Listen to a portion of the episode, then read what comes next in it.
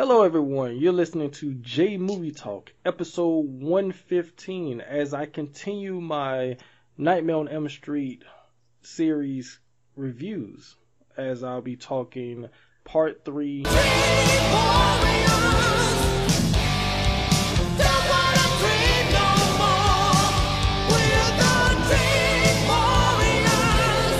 And joining me on this episode is my Nancy to my orderly Max, Miss Zena Sade Dixon. How are you doing, ma'am? Guys, hello. I'm doing well. How are you?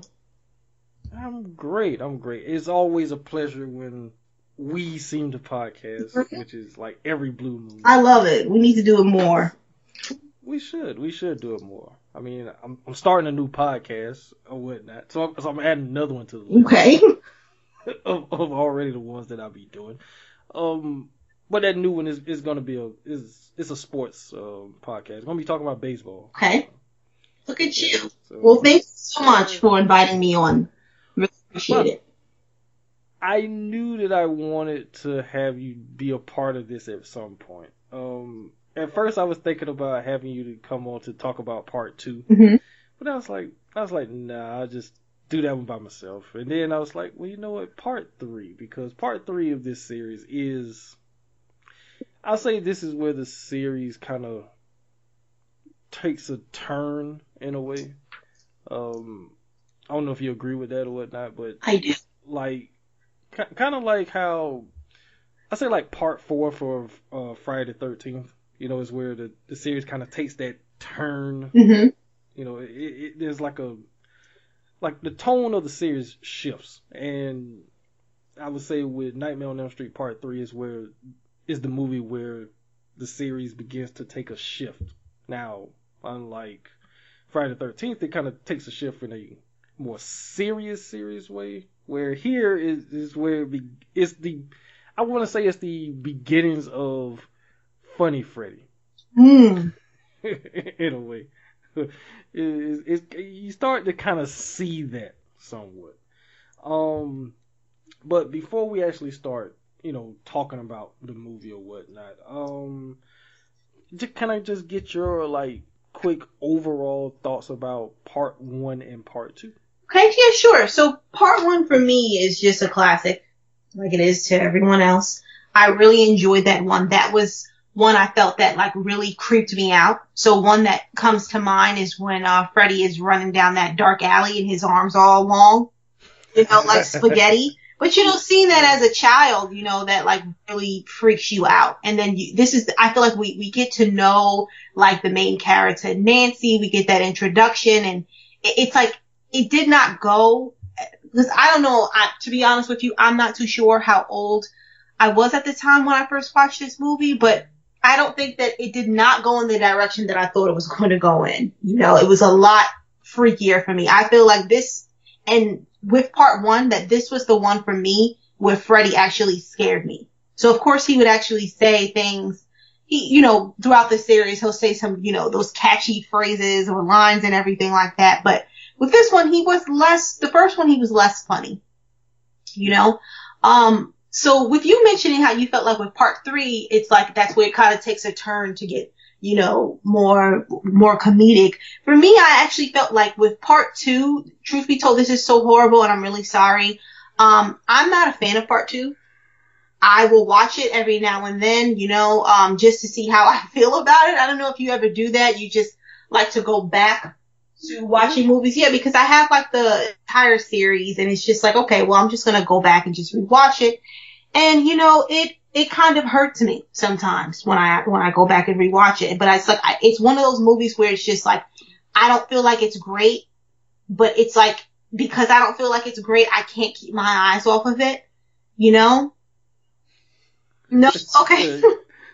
And then it's just like the I like the fact that it's it's actually focusing on a a guy this time, a teenage boy instead of a teenage girl. But then the thing is, he's always sweaty all the time, and I don't know. And it's just like to me that was just I I know it's like why are you looking? I don't know, Jay. I don't know why I noticed that he's just always sweaty the entire movie. He's sweaty, and it's just like okay, I I cannot concentrate. So with this one, I kind of felt like it was more funny than anything, you know, but it's like, I don't know if, if he was like, okay, so like he's friends with that girl Lisa and he has a crush on her, but we don't really know, okay, is he just awkward or is he shy? Like what's happening, you know? And it's just all these questions that I'm asking myself and I shouldn't be asking myself when it's like, you know, I, the main reason why I even watched it was because of, you know, Robert Englund, Freddy Krueger, yeah. right? So point is, yeah. it, this movie just stressed me out. Like I didn't, I didn't watch this one as a kid. I actually watched it when I was a teenager. So, um, there was like a big gap in between for me, you know? Um, and, and, then just, yeah, I don't, I don't know. Does that make sense? Am I, I feel like I'm all over the place. No, no, no, it makes perfect sense because, um, I can't remember if I actually said it um, when I recorded that episode, but I as a kid growing up, I never watched part two either. Mm-hmm. Like when, matter of fact, when like uh, it's kind of ironic that we're doing this on uh, a Friday because I don't know if you know this or not, but uh, Joe Bob Briggs oh, yeah. is uh, last drive-in is back. It comes tonight as of this recording. Yes. It's it's back or whatnot. But uh, like you know when we was kids or whatnot, uh, you know there was Monster Vision on TNT, mm-hmm. right? And like if they showed the marathon or whatnot, they kind of always skip part two. So I never really saw part two, like growing up or anything. It wasn't until I probably had to be like in my twenties when I when I first saw part 2 mm-hmm. and I wasn't really a fan of it either. Um, but then when I watched the documentary and I found out, you know, you know, like well, it is considered, you know, the the gay one or whatnot. That's that's basically what they said. You know, it's like because there's all these undertones in it, and I was like, what? I was like, really? Yeah, I, I yeah, I never noticed. So then when I went back and I watched again with that, you know, in my head, I'm like, oh my god. Okay, you know? but a question. I I've I've unfortunately I've never checked out the documentary. Did they mention why he's sweaty all the time? no, I mean I need answers, Jay. Like, I, I, it, has been a while since I've seen the uh, the Nightmare on Elm Street documentary. I remember it was on Netflix like a few years ago, but then they took it off. Mm-hmm. Um, so I mean, I probably should own it. Uh, I mean, of course, I have the the Crystal Lake memories, um, memoirs, and whatnot. Um, that which is a really good documentary. But uh, I should I should own the uh, the Nightmare on Elm Street one. But I I'm not gonna say they don't mention it. I, I, I won't say that because they do like go into like a lot of detail I know about part two, and I'm I'm sitting there laughing at a lot of it, especially with the whole thing about you know with the coach and you know how he gets killed and you know Jesus. But I mean he is he he he does he he sweats to an obscene amount in that movie. Um, I don't think anyone. I don't think I've ever seen anyone sweat like that outside of freaking graveyard shift. But that made yeah. sense for people yep. to be sweaty because they're working exactly. a freaking, you know, a meal or whatnot. So, and there's no AC, but, but yeah, I, I, I don't know why. I mean, teen. He, he, maybe he's going through puberty. I mean, and, he, he sweat. I mean, one part that I did think was pretty cool was the, you know, the pool party scene. I thought was pretty cool. So, you know, it had like a a, cool like idea to it, but it, it's just like I don't know. I just. I... It, but well, okay, because I did talk about that on the um episode. Mm-hmm. As even though that is, it's probably like the best scene in the whole. Well, that and when when Freddy actually takes him over at Grady's house and he kills Grady. I think that's a cool uh, practical yeah. effect how they do that. But I will say that the the pool party scene, like when he, you know, you're all my children now, that whole thing. But in the grand scheme of Nightmare on Elm Street, that scene does well. The, actually, the movie itself doesn't make sense, but that scene definitely doesn't make sense because it's like, how can Freddy operate in the real world? He's a dream, demon. right? So it, it, it, technically, it doesn't make sense. And I always kind of laugh too when uh, Lisa dad comes down with shotgun and and he's shooting at uh, Freddy, and Freddy kind of turns around. He gives like Lisa and the family this look, and then how he kind of like walks away and giving that like over the shoulder look back at him, and just walks away, and it's like, yeah, like really, I don't know. So, yeah, I, I don't know, but that that movie is all types of weird. It But And then, you know, the the last scene that involves the school bus. And I know that it was supposed to be similar to like the original, well, to his original nightmare and stuff like that. You know, well, Jesse's. yeah, Um, but it's just I I don't know. And then all of a sudden, Freddy's, you know, his arms are you know are clinging on. I don't. It, there's just all this stuff that just ha It was just too much for my teenage brain. So it's like even with that, it's like I may even have to go back and rewatch it to see how I feel about it because it's like I really want to like it. You know, because it's just like, I feel like when I think about, not that I'm trying to compare the two, but just because it's a series as well. When I think about Friday the 13th, you know, the series, it's like there's a lot of them I can have fun with. With this, I kind of, I feel like I, I, this is, I feel horrible saying it, but sometimes I feel like I, I kind of forget about it. You know? Unless I just, I always remember Jesse as the, one who was always sweaty all the times. You know? I don't know. it, it almost makes it feel like the movie it like what it- it's almost like like phantasm in a way where the the first one where you know Jody you know spoiler alert for anyone who don't know the movie turned 40 years old you know whatnot just the the other day but um for anyone who don't know the fact that everything that happened with Jody in the movie never actually Right. happened you know it's almost like it's almost like everything with uh, part two, it never actually happened, hmm or at least it, it didn't happen the way we saw it happen. Yeah. You know, there's something really sad about the series Phanta- the Phantasm. You know, I've always wanted. This is, I mean, maybe this could be another episode, but I've always wanted to just like dissect each one because I've hmm. always just felt like it had like a sad undertone. Like I remember watching it as a kid, you know, and it just kind of made me. It was freaky. Don't get me wrong. There was some creepy parts, but I don't know. It just kind of more made me sad. Kind of weird. it, yeah, I mean, we never do understand why the tall man has this weird obsession with Mike Right. or whatnot.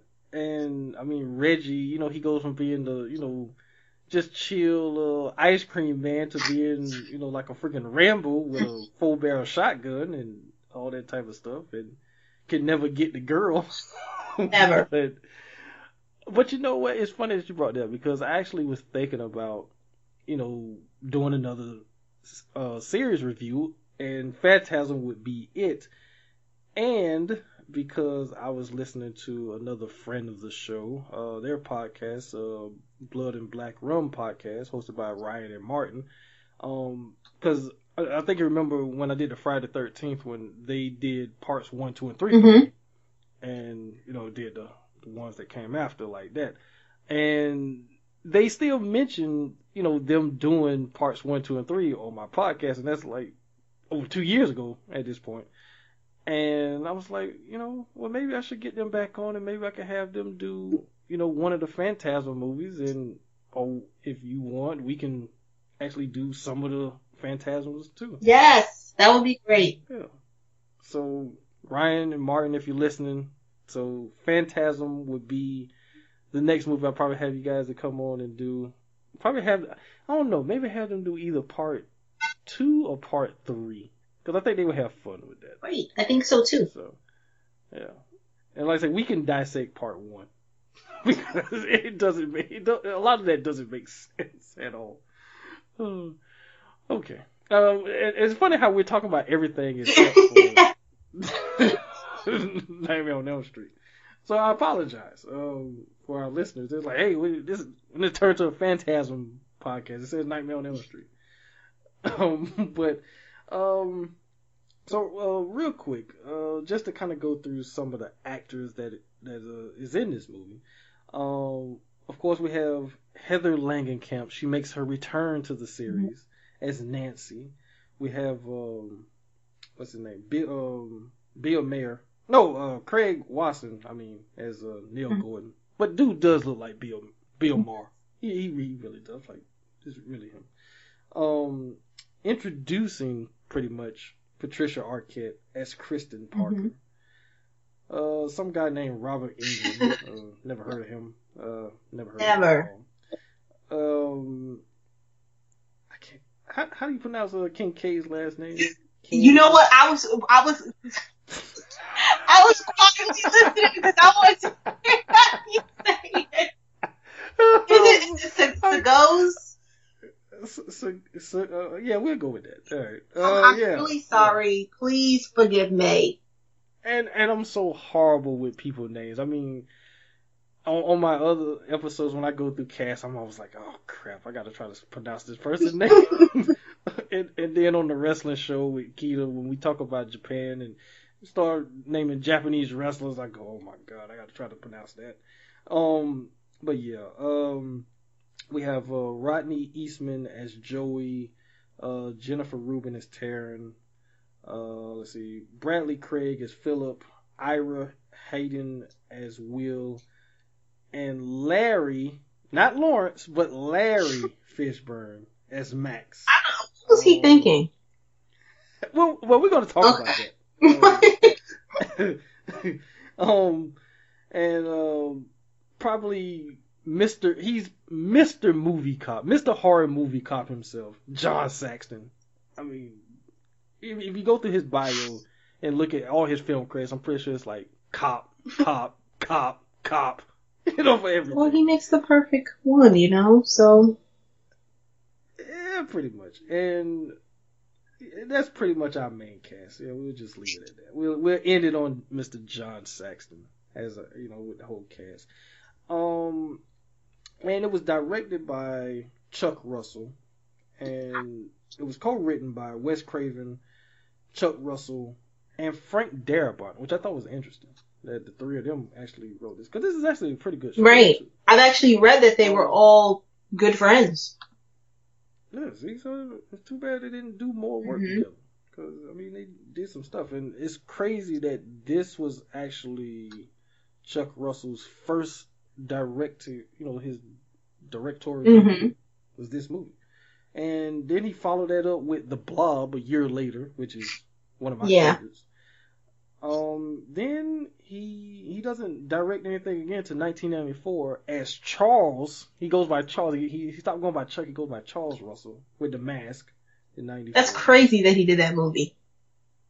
Yeah, right. because you would have told me the same guy who did Dream Warriors and The Blob is the same guy who did The Mask. I'm like, mm-hmm. huh.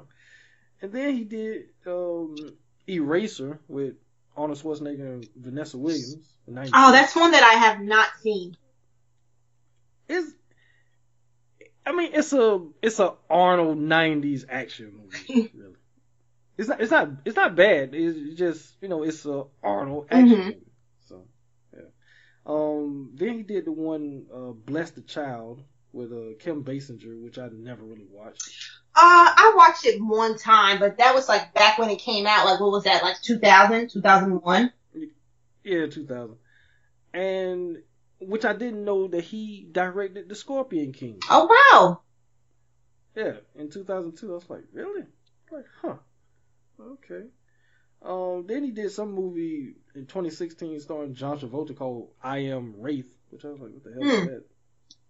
Uh, like I said, I never watched it. Uh, but he got a few projects like this in in production now, um, and everything like that. So he's kind of still around, but nothing horror related anymore. It's like he he's like he got away from the horror genre for some reason, and he should go back. I He was actually pretty good. He he was actually pretty good. Um. So. Okay, so getting into this movie, um, it has a very interesting opening, uh, because we're introduced to Kristen, uh, played by Patricia Arquette, and clearly she looks like she's sleep deprived. and as she's like frantically, you know, making these like little um, miniatures and things like that, and and actually, you know, eating coffee grain, grains out straight out the can and stuff like this, and drinking so soda. gross. And it's, and listening to you know heavy metal music, and because she clearly does not want to go yeah. to sleep. And her mom comes in, you know, looking like she's been out, you know, partying or whatnot, and her mom is like the worst. and, and, and, right off the bat, it it, it kind of took me back to part one with uh, Ronee Blakley, you know, as um as Nancy, mm-hmm. you know, just just a drunkard. Or Yeah. And, and so I got a lot of vibe. I got like similar vibes from that. I don't know about you if you felt the same way, but there was some comparison between Kristen and her mom and Nancy and her. mom. Absolutely. I felt the same thing, like right after that scene where she was, uh, downing the, the coffee grains and, and, and the coke that, you know, when her mother walked in and it's just like her mother just looked, just seemed as if she was just such a bother. And it's like, wow, this is your daughter, you know? And, um, it, I don't know, it, it's kind of sad because it just seems like, you know, it's something that they are both used to, especially even Kristen, like she just realized, okay, well, this is, this is just how my mother is. So, I don't know, I just, I find it kind of interesting and it, it just always just seemed like she probably would come home every night with a different guy, to be honest with you. Probably. So, um, like Kristen, I have I have a guest. Yeah, like- He's Oh. waiting. Right? Like Jesus. Like you always have a guest, mom. That's what she should have said. She, she should have said that. Like, but but her mom just seemed to like not care, and I mean that's kind of like a running theme through this series where the parents, for the most part, they are oblivious to what's going on in their kids' lives, and that's one thing I liked about Wes Craven. You know, at least with his role, you know, for part one, and you know with screenplay for part three, about how the parents seem to be very dismissive of what's going on with their kids. right. And and it's kind of a sad thing too because you know it, with kids, especially if you if you're close with your parents, your parents should be like at least the ones that you can rely on, be the backbone for you when things is going bad, especially as a young, you know, teenager growing up and everything. But when the parent is not is not even, you know, caring about what's going on with you. It's like who who who do you turn Right. to? So, like I say, it, it, it, it's very sad in a way. It's always been that like that undercurrent of sadness with Mhm. this with with these films, even though you know it gets funny and stuff like that. But that undercurrent of neglect in a way has always been a part of it. Because even in part two, I mean, we talk trash about part two and everything, but Jesse family was the Yeah. worst. I mean, the dad bought Nancy's old house for cheap and everything. It's just like he didn't care that his son was going through all this crap or whatnot. It's like you're, you're ruining the family, damn it, you know, type of thing. I don't know, but but yeah, it's always been that type of thing. And so Kristen, she ends up falling asleep, hmm and this is where we kind of get the first beginnings of seeing um, Freddy's like his lair, if you will, um, and the kids. Yeah. Uh, You know, and it's, and it's weird how he always he uses the kids to kind of lure the dreamers Mhm. in. So Kristen, she ends up going inside this house, and it's like we already know, like no, don't do not go in there, you know, type of situation. And she goes in, and clearly Freddy has been just having a field day with teenagers all over the place because there's at one point where you see like a room full of kids just hanging. Yeah. whatnot. It's like you know he just, he's just killing kids left and right, and the fact that he's making them look like suicides mm-hmm. is even crazier because that's what's being chalked up to. All these kids are just suicidal, you know. Right. And they they they jumping off of buildings and you know all this type of stuff, slitting their wrists or whatever. All is just these kids suicide, you know. But um, you know, and Freddy he he he shows up and he actually almost gets Kristen, and especially in the scene, you know, where where she's running with the little girl in her arms and she gets stuck and she's trying to run and she's running in place. And I don't know, it's just a cool shot to me when he's running up behind her in slow motion, getting right when he's about to, you know, Yes. slash her or whatnot. She manages to get free and takes off running. That's, that's it's really a cool. It is. Um, and then after that, you know, she runs into the, you know, another room and everything, and then she, I'm trying to, remember, okay, what exactly happened again? I just watched it a few days ago, but I can't remember. Um, she she ends up in that other room, but then she ends up waking Mhm. up, and she, well, at least she thinks she's awake, and she goes into the bathroom, and then we see where Freddy appears to her in the mirror, and he starts slashing her wrists, but in reality, she's actually she's slashing her own wrist with freaking razor Yes. blade. Mom comes in and she falls. Mhm. Oh, I mean, like, what do you think of like how we kind of open the movie? I I love the opening of the movie. I feel like if you're someone who did not watch part one or part two, I feel like you'll be able to follow. And I feel like it would be able to keep you at the edge of your seat because it starts off fun. You know, you can even tell with the writers that they're just honestly just being creative. Like they were able to, you know, kind of play around with the original movie that Wes Craven created. So, um, it, it's it's like I feel like they they were still able to stick with that, but still write something new, um, while still like bringing in new characters. So even with the teenagers, using Kristen as an example, you know, um, you feel sorry for her automatically. Like she's clearly a girl who's troubled. Automatically, even if you again, if you didn't watch the previous ones, you know that there's something wrong. And even as you stated earlier, she looks uh, very tired. She looked very tired. So, um, I kind of love that beginning scene. Um, you know, especially when she's running and she's stuck in that gook or whatever it is. And it's, Yeah. you know, it's in slow motion and it's creepy because it's just like, again, say if you never watched the movie before or anything like that. I don't know about you, but I've had dreams where, you know, I'm trying to run and then I'm just running so slow. So it kind of just brought me back to that, you know? Um, which is just, I just feel like it's just very relatable, you know? Um, well, not with Freddy Krueger, but you know, when you're actually running. So, um, even when I think about, maybe I'm, I'm kind of just jumping ahead, but even when I think about the, the pacing of the movie, it's, Yeah. I feel like it wastes no time at all, um, for you to know as the viewer, like, okay, there's something going on with these teenagers, or with, you know, as you said before, like with the bodies. Just, you just see bodies after bodies that she, she runs into. The only thing that kind of was just like, what? You know? Um, for me, is when, uh, she, she was running, of course, and, you know, it was clearly a doll, but, you know, it was just, Of- yeah. I mean, yeah, Right. We we know it's a doll. It's like, and then when she looks like, you're Yeah, she- hurting me, and she looks down this freaking skeleton, Exactly. like, ah, what the and her face is all burnt and her hair's gone, like, it's crazy. hell? Like, she's still wearing her dress though, you know? oh my god, yeah. That, see, that, see, that's the dark humor But stuff yeah. I'm talking about right there. Yeah, so it's just, but I don't know if that was supposed to be funny.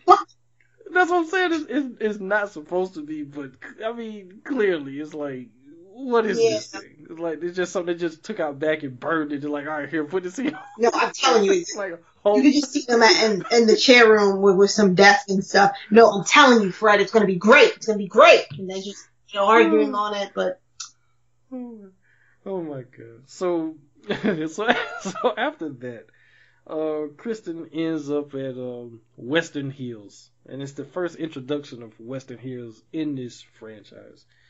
Um, and we're introduced to some other um quote unquote suicidal kids.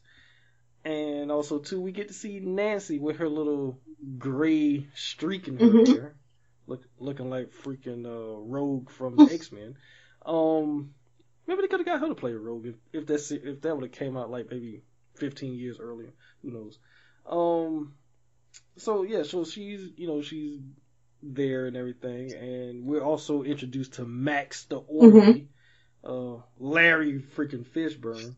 Um, but before we we talk about Larry, um, Heather Langenkamp, um, what did you think of how they reintroduced her into the series? you know, I I like the way that they introduced her. You know, um, clearly she's still struggling, but she's still. I like the fact that she clearly did not move on. I I like the way they reintroduced her. Um, because you know I still feel like she's still a struggling young woman. Obvious with all the things that happened. I mean, you saw her mother get sucked in through the door. I mean, You mean that that um that the dummy gets Yeah. sucked in through the door. Yeah. Well, besides Yeah, from that, it's like all this traumatic stuff happened to her, you know, and then to top it off, then her mom gets sucked into the little little peephole thing or whatever little door. It was crazy.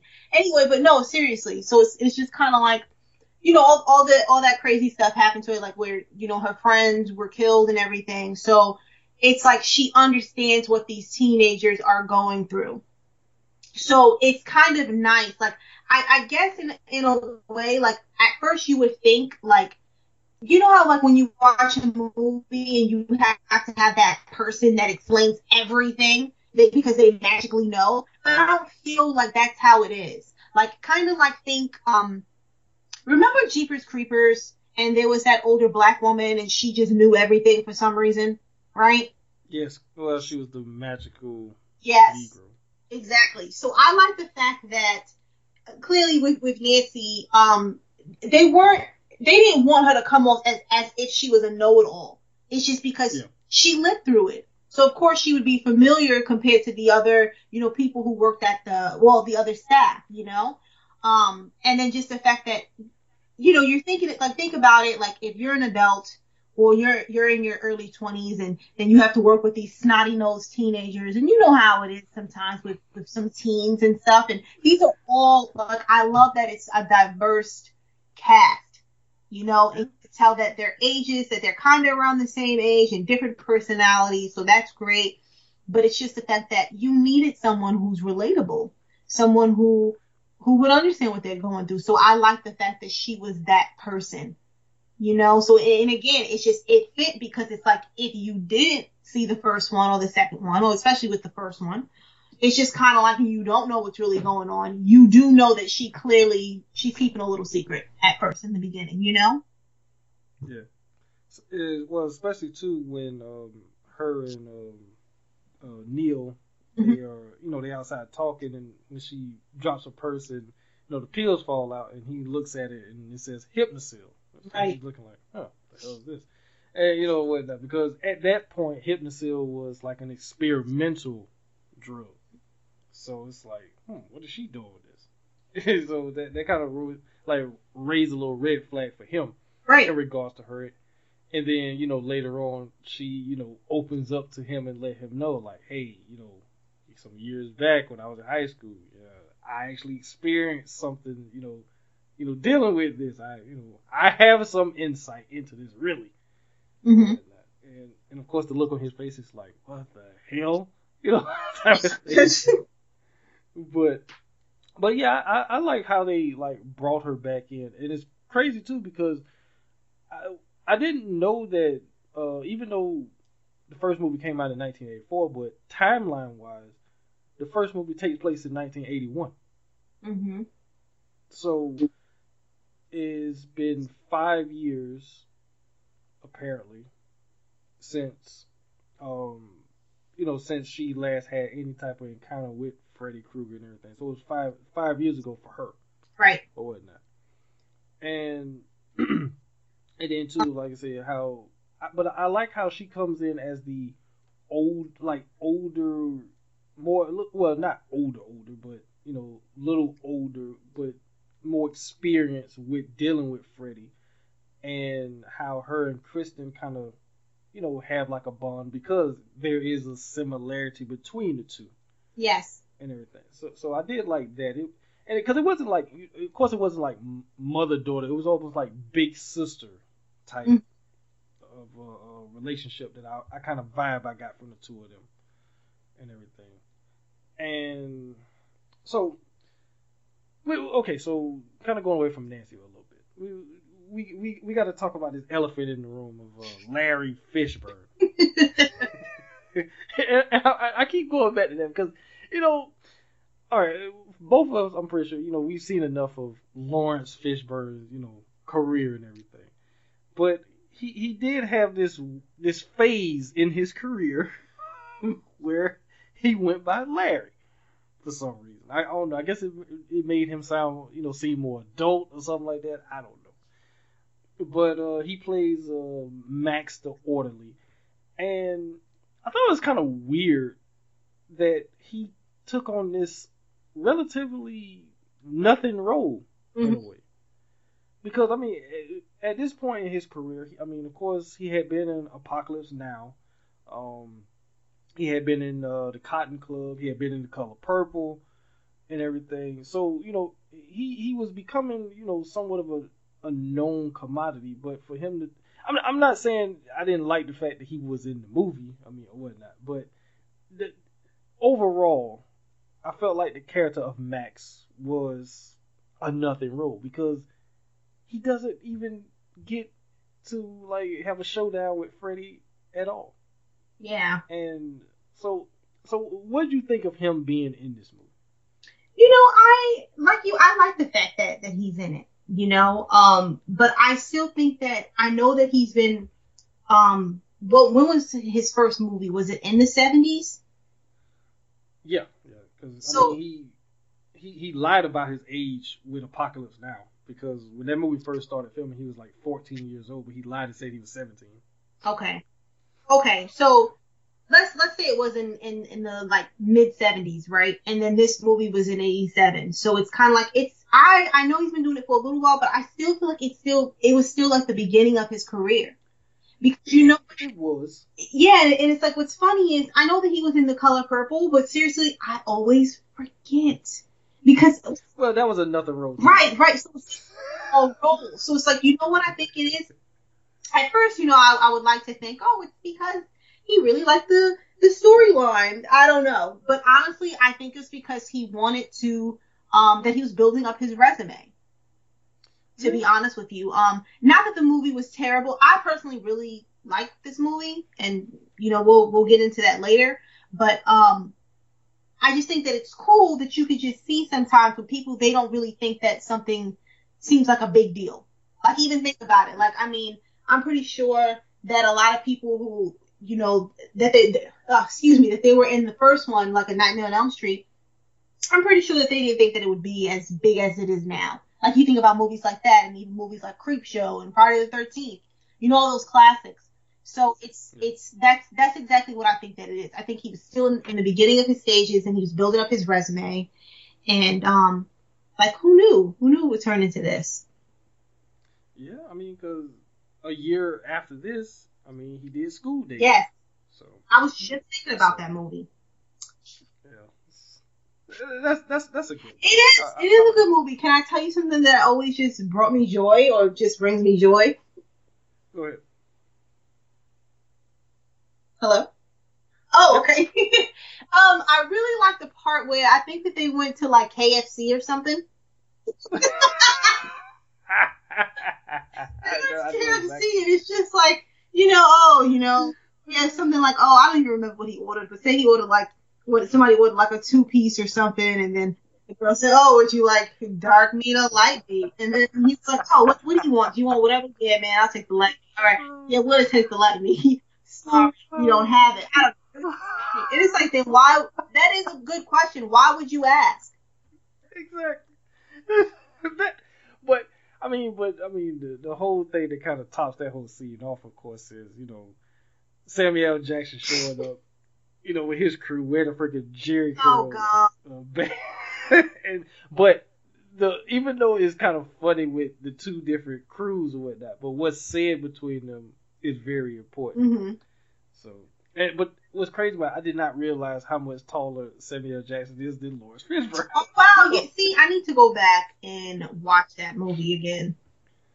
no, it, it, it's great though. It's like uh, what I'm trying to think. What, and of course, I mean, of course, Samuel Jackson has to drop his, you know, famous motherfucker, of course, you know, because I mean, that I mean, you do a doggone compilation of him saying that throughout his career or whatnot. But it would be funny if he would have showed up in a Friday, uh, a Nightmare on Elm. That would have been. So. this mother. oh man, but but yeah, I mean, but Max, I mean, it, he, I think, I'm pretty sure on paper that that character was like the other orderly dude that you kind of just see like randomly a few times. I think on paper it probably was going to be like that, mm-hmm. but because Laurence Fishburne being the actor that he is, I'm pretty sure they was like, hey, let's give him a little bit more to do. you know, he's just not gonna. He's not just gonna be orderly number one. You know, let's let's give him a little bit more to do because he does have some scenes, you know, with the kids and everything. And in the beginning, it does seem like he genuinely cares about them. Who knows? Maybe a family member, like a little brother of his or something like that, might have been killed or you know committed suicide, you know, by Right. or something like that. We even though we don't get anything like that, but I kind of always got that feeling like there was a little bit more to his character than what we were given, and which is why I feel like he should have probably had like a bigger role Mhm. or something like that. So, I mean, I, like I said, I joke about you know him going by Larry and, and things like that, but I always felt like there was more to the Max character than what we got. I, I agree with so, you.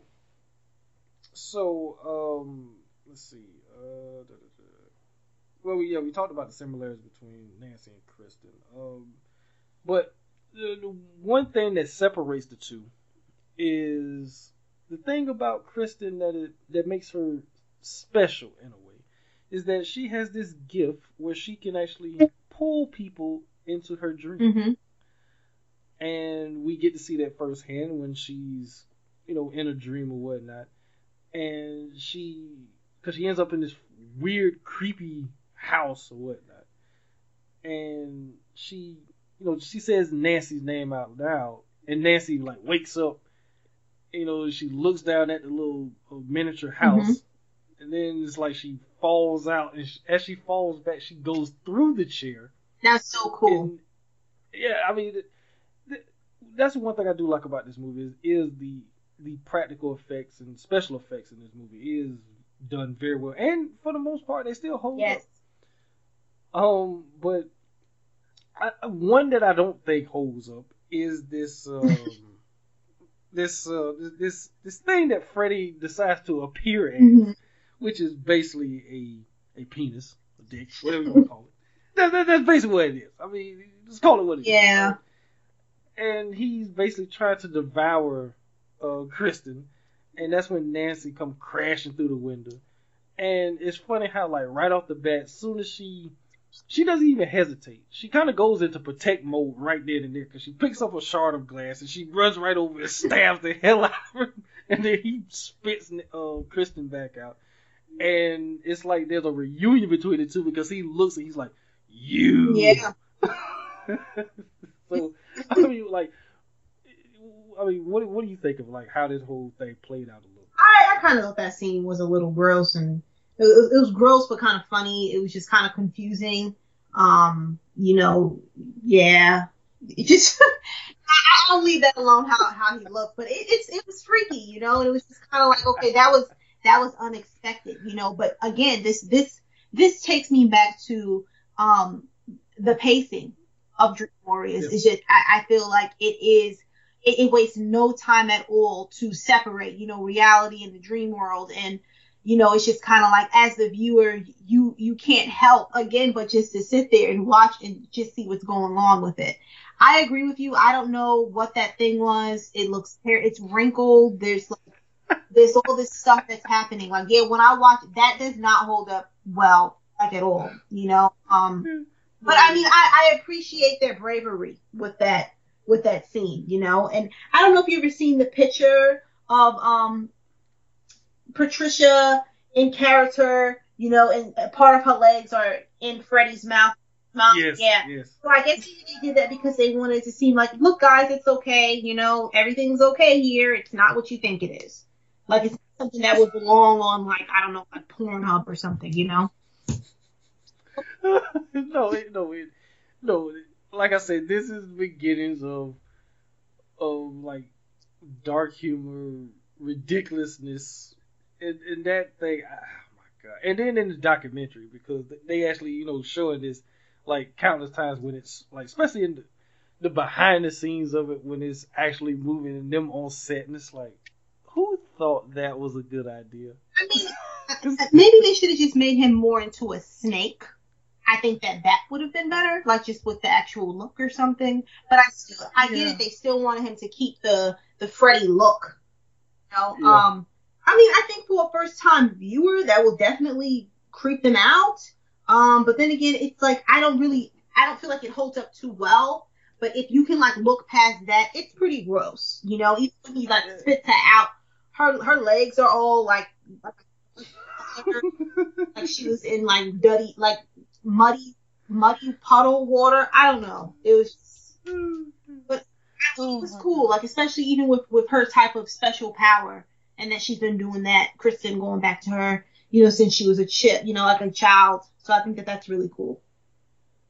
Yeah, because she even, you know, she tells Nancy later on in the movie about how when she was like five years old, that she would pull her dad into her dreams when she was like scared or something like that, and you know he would make everything better, and he would wake up the next day and telling her like, "Oh, I had a dream that you know that I had to do this with you," and so I, th- I thought that was kind of cute or whatnot, where because I mean we don't know like what exactly happened to her dad, like well I, I, we always assume that you know he died, Right. but um but who knows? Like maybe he could have been like a protector to her if if he hadn't died in the dream or Mhm. something. So, or they could have brought him in. I mean, I don't want to compare it to Friday the Thirteenth, you know, uh, Part Seven, you know, with, with, with uh, with what's the name? God. You know. Yeah, you know, because that I mean that's basically what happens. He he he he comes back, you know, with a little mud Yeah. on him, even though he's been dead for ten years, but. same thing, her. you know. And Oh god. Oh, that's another one. Oh. But that doesn't really. They- could have dirtied that man up a little bit more. you know what makes me mad about that one is it's not so much um I mean that that's a very good point. Like he's been dead for 10 years and it just looked like he fell into the lake. Just Yes. the part that makes me upset is I think remember okay. First I really did like Tina like her character. You know I thought that she was fun and you know it's like I felt bad for her you know because it's just like you know she just she she wanted to be a normal teenager you know but she just couldn't quite help herself. You know what I mean? Like like even just being out there and stuff but okay Yeah. the part which I know that you know, the part that really exhausted me, um, remember the character, I don't remember what her name is, um, Melissa. is it like when she, the one who had the makeover? Oh, oh, oh, oh, oh. Nah, Yeah. yeah, that's- it's like I felt bad because it's like she really, you know, she she was upset that her friend, you know, said that she needed a touch up. Like supposedly her best, what was her Robin? yeah. Who's Robin? Robin. And then it's just like, you know, she finally got her makeover. She took her glasses off and, you know, combed her hair or whatever. And then she was a new person. But the crazy thing is, Jay, no one ever got to see her with her. You know, I'm serious. Like, it, that Oh. hurt me. Te- technically, one person did. Uh, Jason. He he got to see the makeover. That's true. He did get to see her. and then he made her over again. Oh, gosh. So, yeah, so. But, You know what's funny about that girl who who plays her?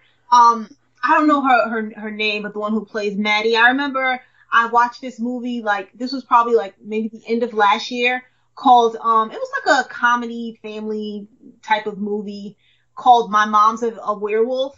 Where this yeah, literally this girl's mom turns into a werewolf, but her friend is obsessed with horror movies and stuff. And it's pretty cool because she reads like Monster Magazine and um, I believe Fangoria as well, and she goes to this goes to conventions and stuff, and yeah, it's Maddie. You know, I don't know her name on that movie, but Huh. um, yeah, just just just in case if you ever want to see her again.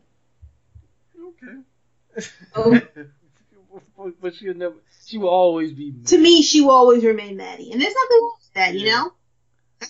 I mean, some of these people. They. I mean, that's that's who. That I mean, for so a lot of. I mean, not just in Nightmare on Elm Street, but Friday the Thirteenth. A lot of these. That's the only credits they have. Yeah. Really. And, and they, you know, kind of went through conventions and everything, and basically lived off of those roles because they. It, it's it's kind of funny too because a lot of these people, even though you know, we make jokes and everything about certain things, but that's one thing I like about the horror genre Mhm.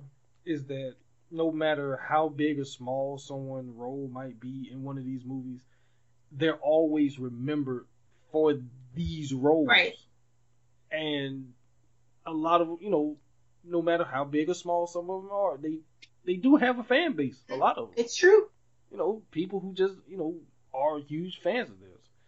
And like I said, that's one thing I, because like no other genre, you know, the horror genre separates itself like that, to where you get these, I don't want to say cult followings of, but in a way it kind of is, you know, cult followings of these, you know, character actors mm-hmm. that, you know, just randomly show up in these slasher movies from the 70s, 80s, and even the 90s and stuff like that. And I think that's one thing that's kind of missing from from newer horror movies too. They don't really have like those type of character like roles anymore. Mm-hmm. Because I mean, and I'm not saying this trying to you know make it seem like people from back in the day were ugly or anything, but you, everyone now, for the most part, in newer horror movies, they all have to look all pretty. Right. You know, everybody has to look pretty. Even the ones they try to make to seem like, oh, they not the, they don't look good. Clearly, they just made to look down. Right.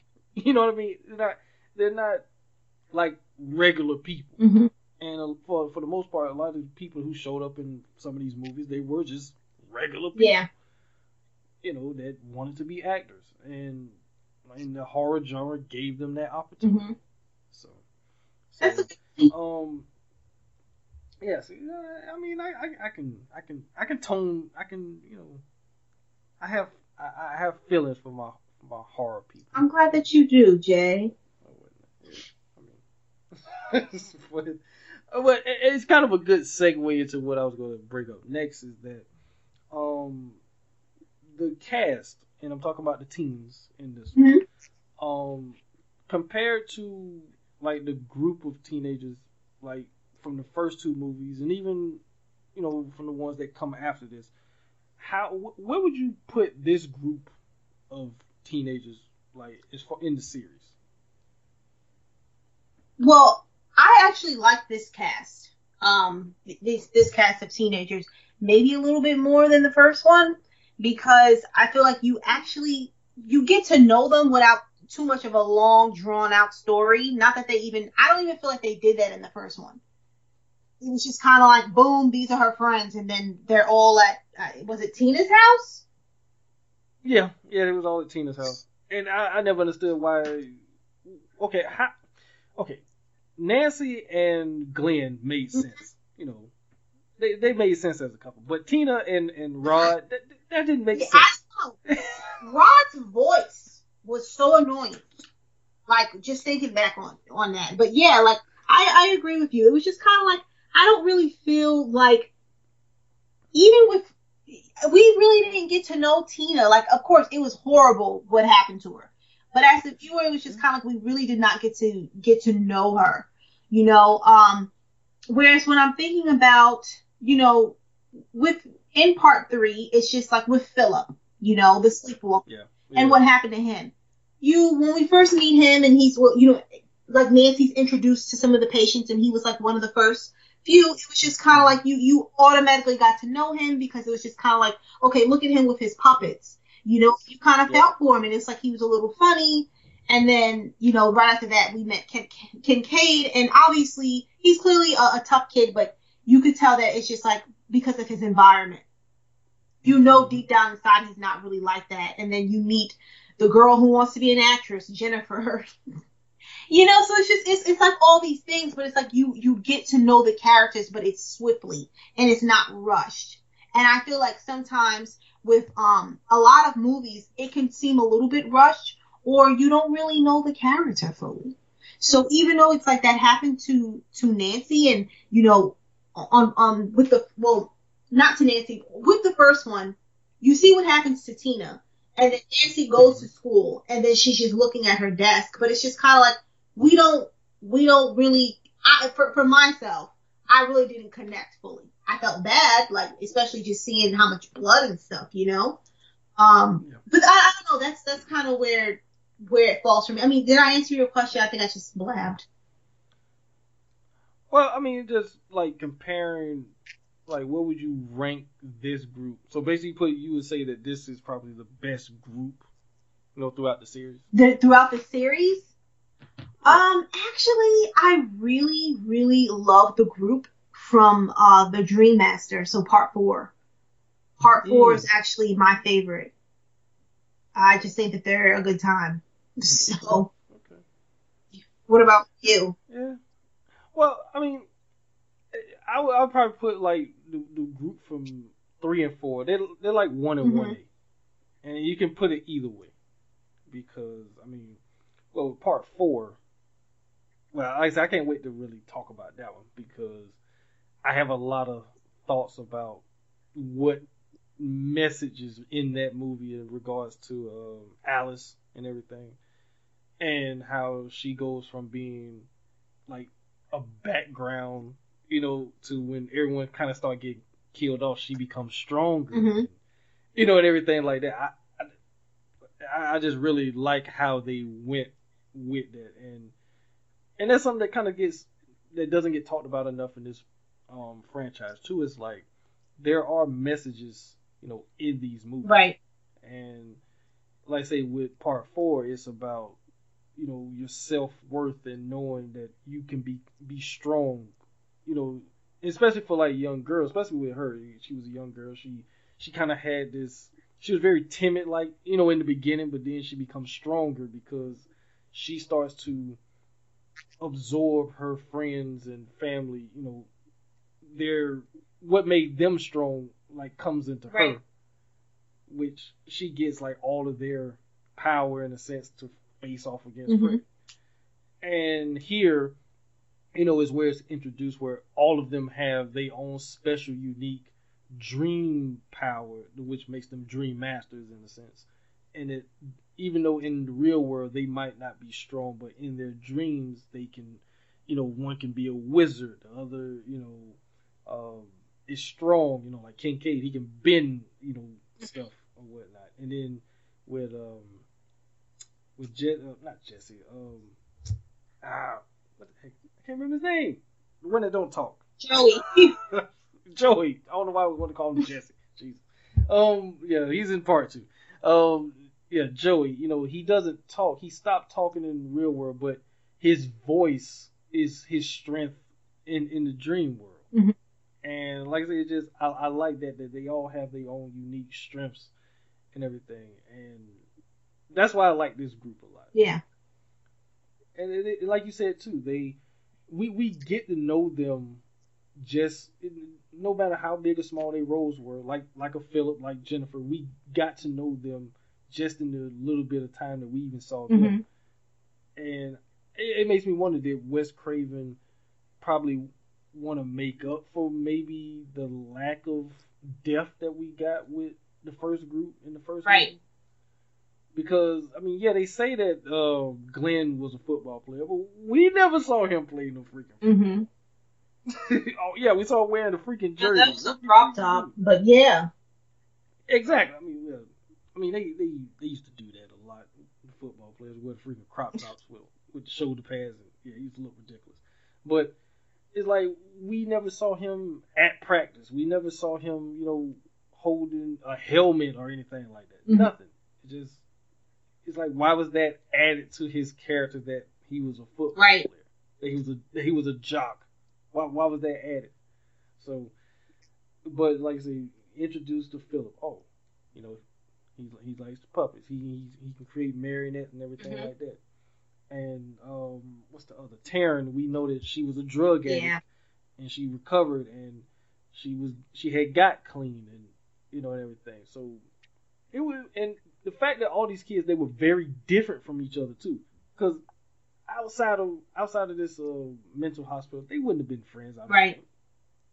You know, but here they because they all had the one thing in common, so that's what brought them together, and they almost felt like a freaking family.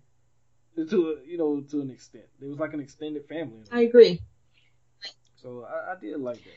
Like I, I agree with you with that. Um, another thing I was going to just ask, um, just curious. This is a, it's still kind of on topic.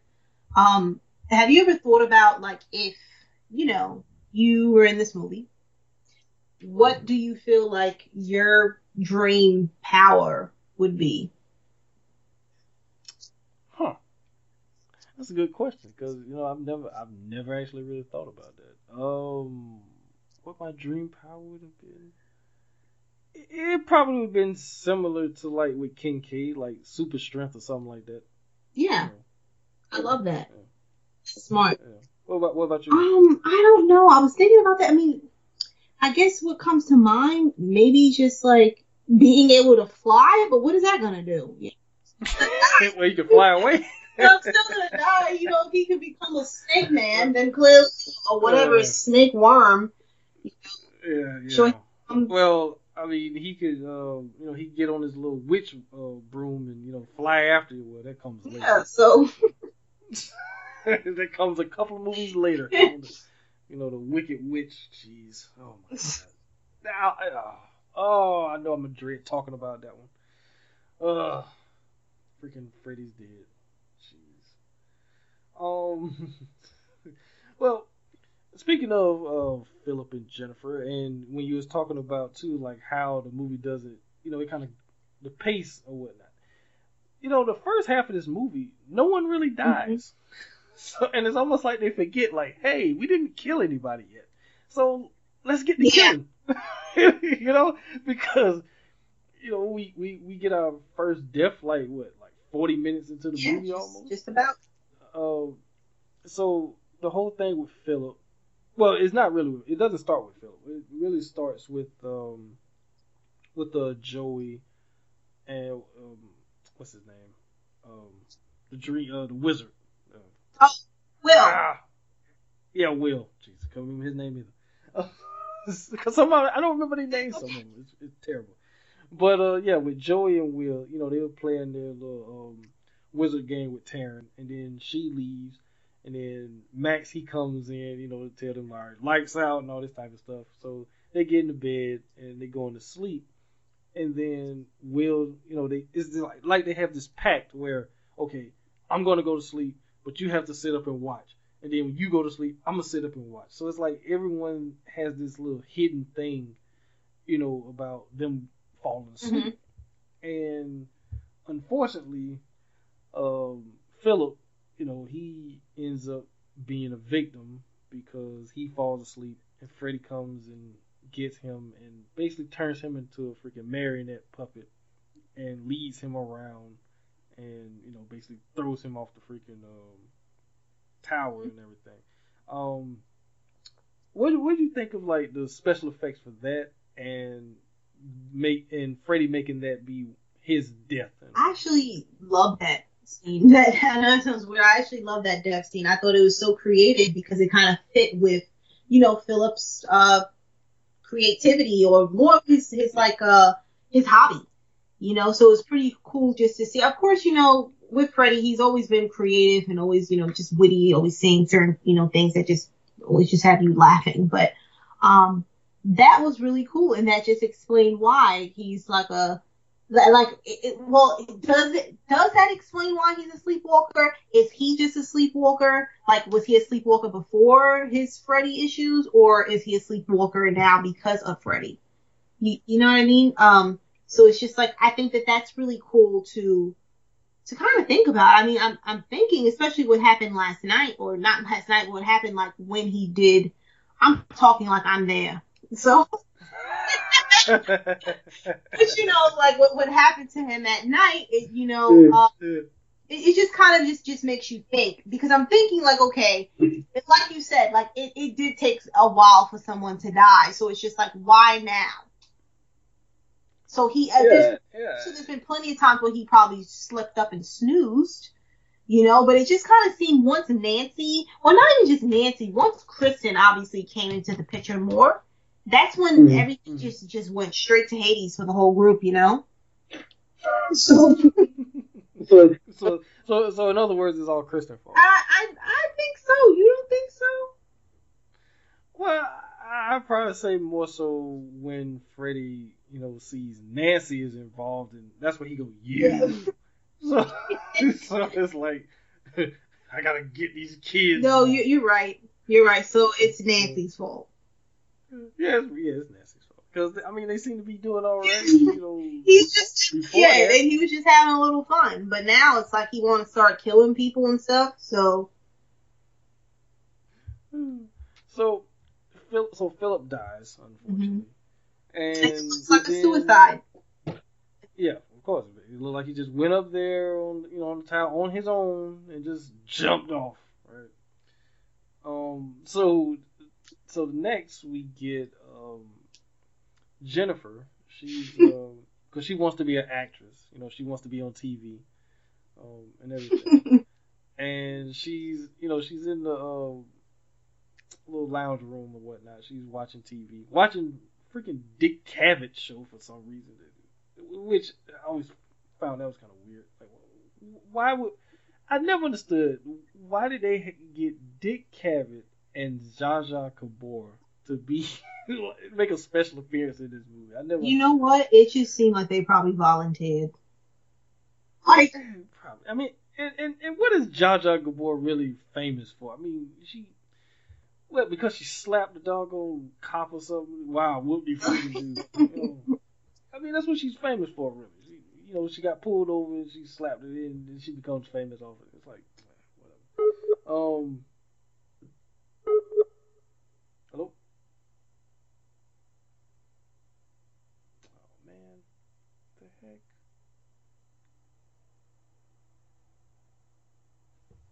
Hello? I'm here. Hello. Oh. Oh, there we go. Whew. Yeah. All right. Because it, it kind of blanked out for a second. All right. So um, maybe they don't want me to talk about. Maybe they don't want me to talk bad about. the maybe, maybe. Wow. you know, you know the, the the the Skype people do be listening. um, but yeah, so I, I never understood how that because that was always weird to me, especially when you look, you know, when the credits roll and it's like special appearance by Dick Cavett and John Gabor. It's like, what the hell they doing here? But so we find out, you know, you know, Jennifer, she's watching, you know, late night TV and everything like that.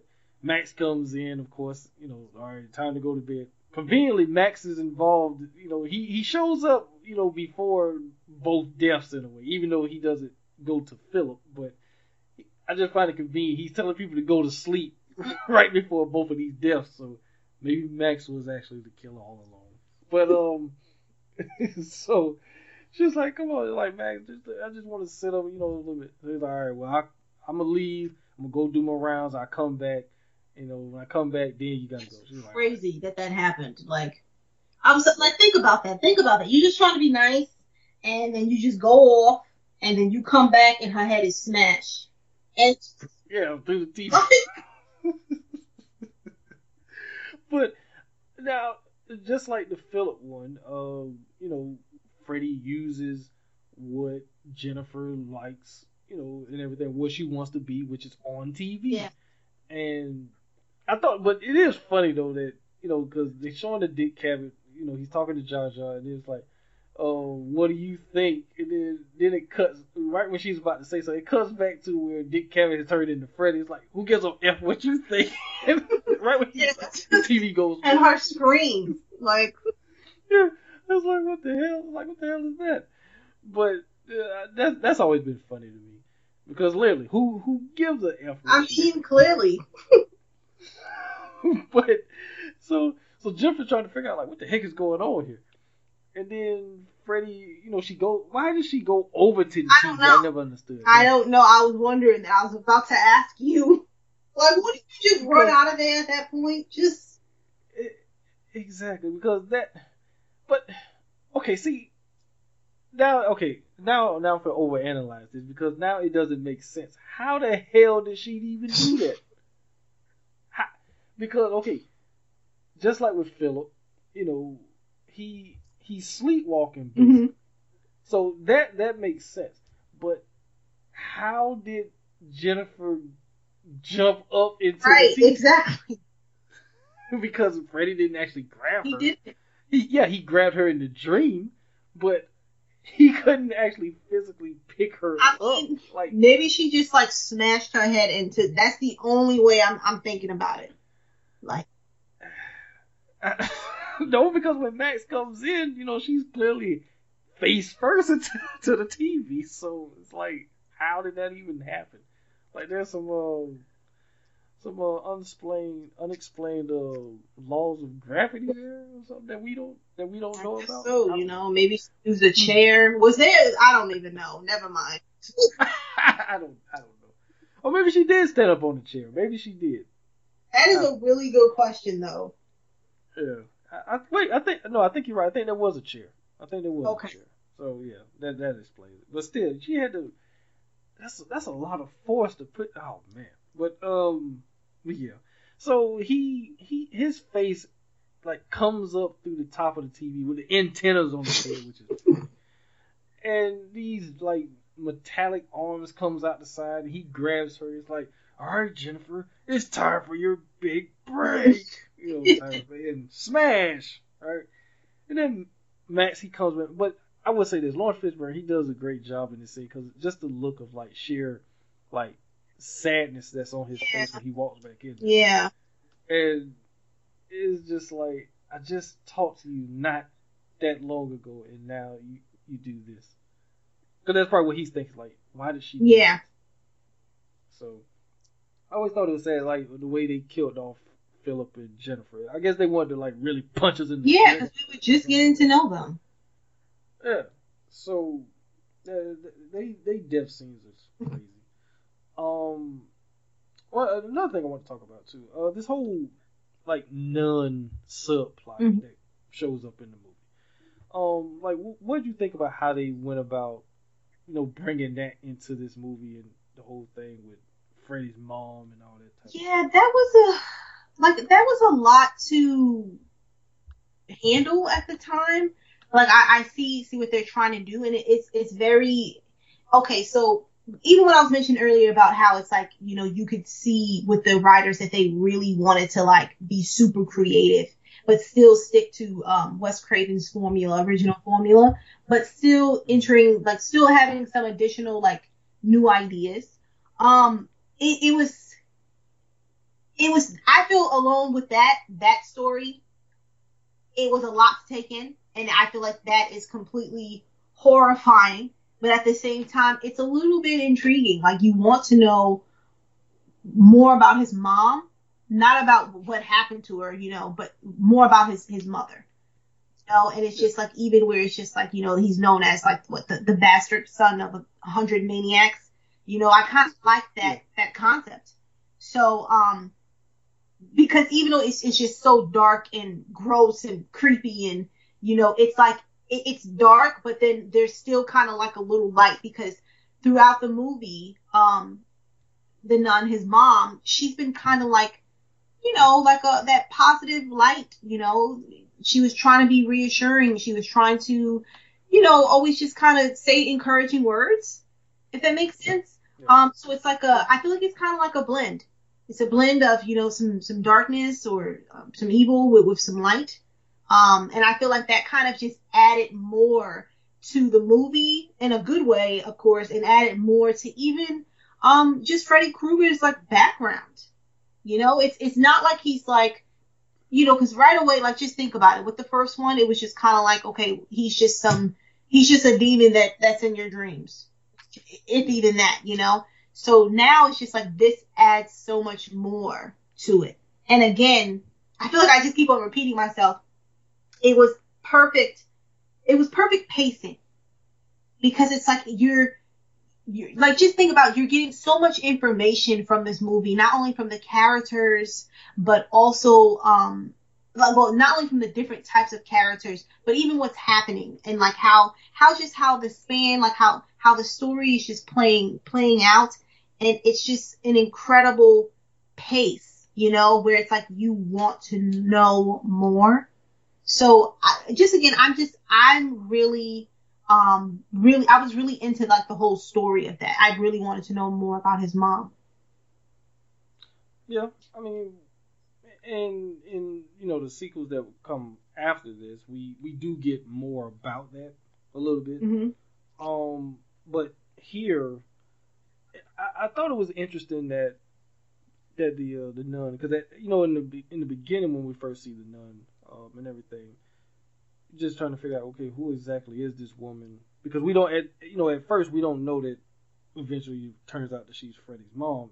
Um, so, like said, when we first introduced to the nun and everything, we're trying to figure out exactly who she is, like where she come from, and everything. But I thought it was interesting that she appeared to Neil. Mm-hmm. You know, she she she she never interacts with Nancy or anybody else for that matter, but she comes to him, and I always kind of thought like maybe she showed herself to him because he was somewhat of a skeptic in a way Right. to you know the dream stuff and everything like that. So let's go to the one that is the hardest to convince. Mm-hmm.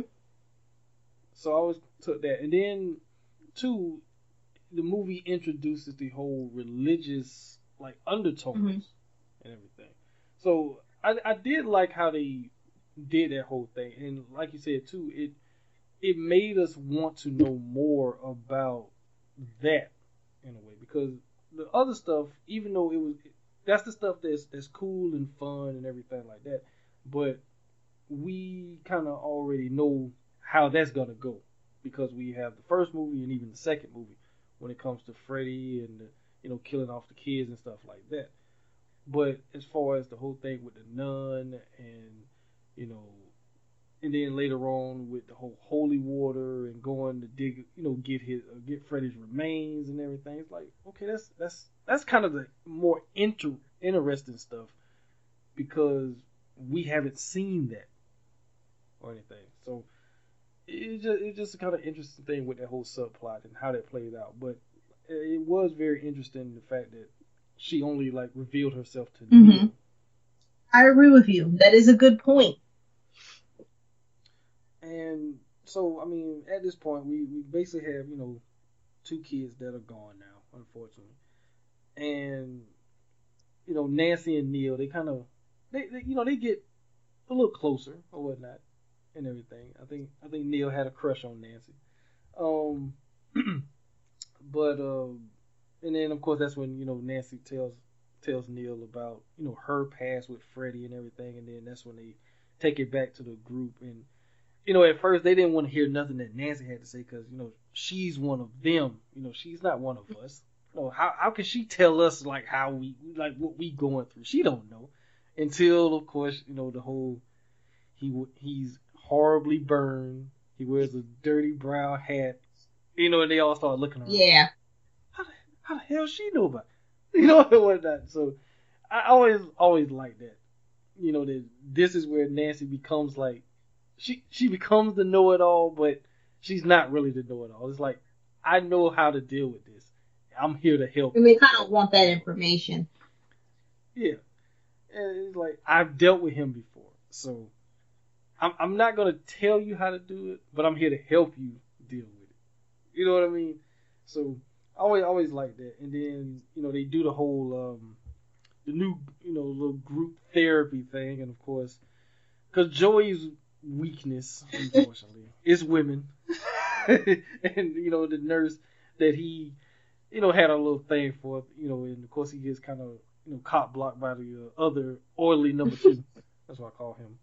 Um, or whatnot. So, you know, they decide to do like the little hypno uh, dream thing, and they go into the dream, and they don't even know that they're in dream world. That's what's even Yeah, I love that. And because Neil's like, oh man, well, you know, I was really, I was really hoping we could actually do this, and da da da. And then, and then next thing you know, the, you know, as he do, you know, playing with the, um, I forgot exactly what they call it. Yeah. But you know, he's playing with it, and then the balls they decide to disperse into the air, and it's like, well, we're here. So like, where? No, we're still in group. No, we're in the dream. you know, type of thing. And Joey, you know, he goes wandering off and gets lured into another room by this nurse, and I mean, we, you kind of already knew. Mhm. We, That's because we've seen enough horror movies, you know, and we know like, okay, something bad is about to happen here. And Freddy, you know, he becomes the nurse and basically has Joey literally, you know, dangling over a pit of fire. or and let's not forget that he's tied uh, by his tongue. And yes, he- yes, freaking tongue, yes, tongues got him bound and he's dangling over this pit of freaking fire. And and everything, and everyone gets kind of freaked out about what's going on because they kind of get Freddy tra- basically traps them in this room so they can't get out.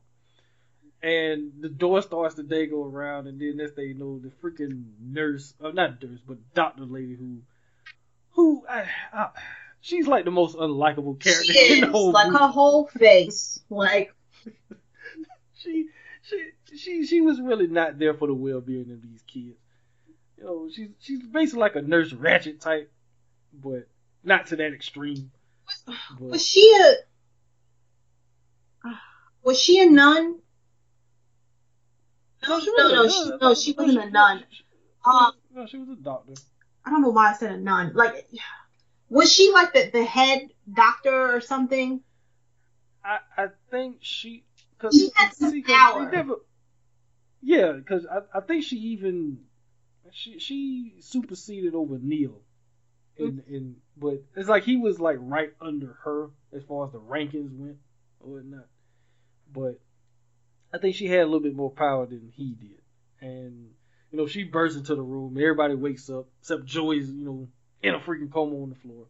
So Neil and uh, Nancy gets in trouble.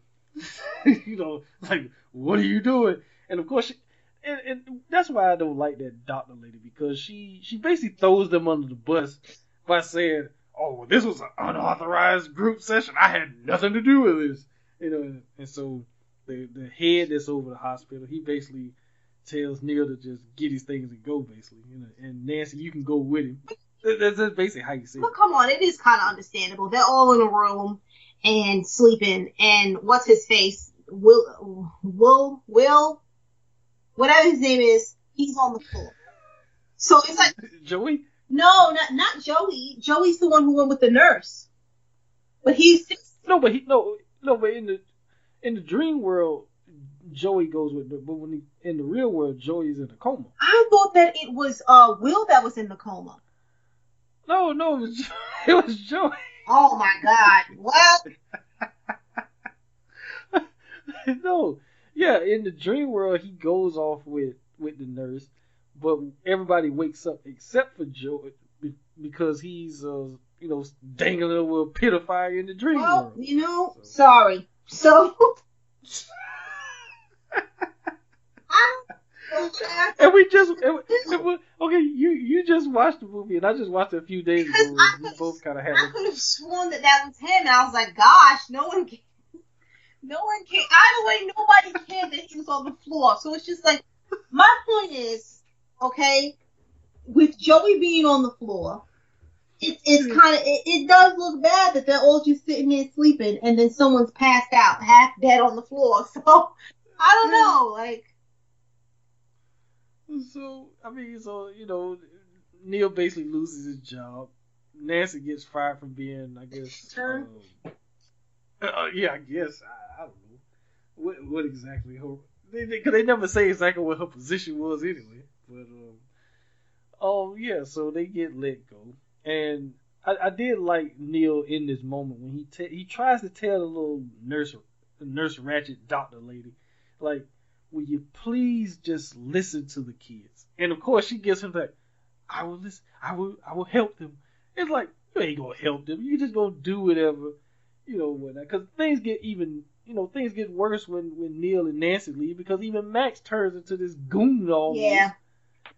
You know, with how they handling the kids and everything, and it's like, what the hell? Like this lady, she doesn't care about Like- them. She just want to put them. Yeah, like she's taking her anger out on them. Yeah.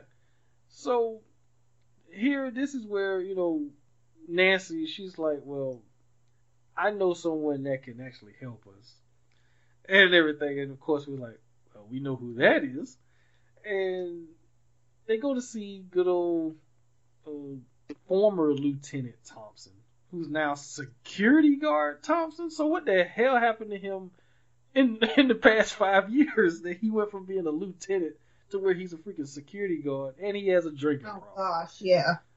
Oh, oh, I mean, what do you think of John Saxon? You know, his role here compared to him in the first. it made me sad.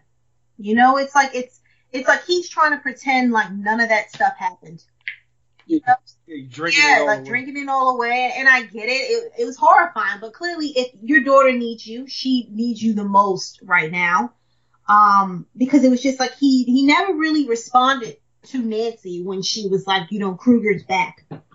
You know, he's just sitting there at the bar, and it's like it's it's horrible. I really didn't care for how he was in this one, but it's it's understandable because you know everybody has different ways of you know processing and, and grieving and, and going through um what they're going through if that makes sense Yeah, but but it's kind of crazy too, because like you know in the first movie he was like a hard nosed you know cop or whatnot, and I, I guess I mean even though him and his wife they were separated and everything, or what well at least I always took it as they were separated. But he was- But yeah were they separated or was he just never home I, I, I always took it they was they were separated because like I say he, he wasn't there. that's true But so I, I don't know. But I think that he really did love his wife, you know, and everything, and the fact that she died, you know, because even though we see her get sucked through the little hole in the door, but in I mean, in, I think in, in their reality, she dies in the bed Yeah. and everything.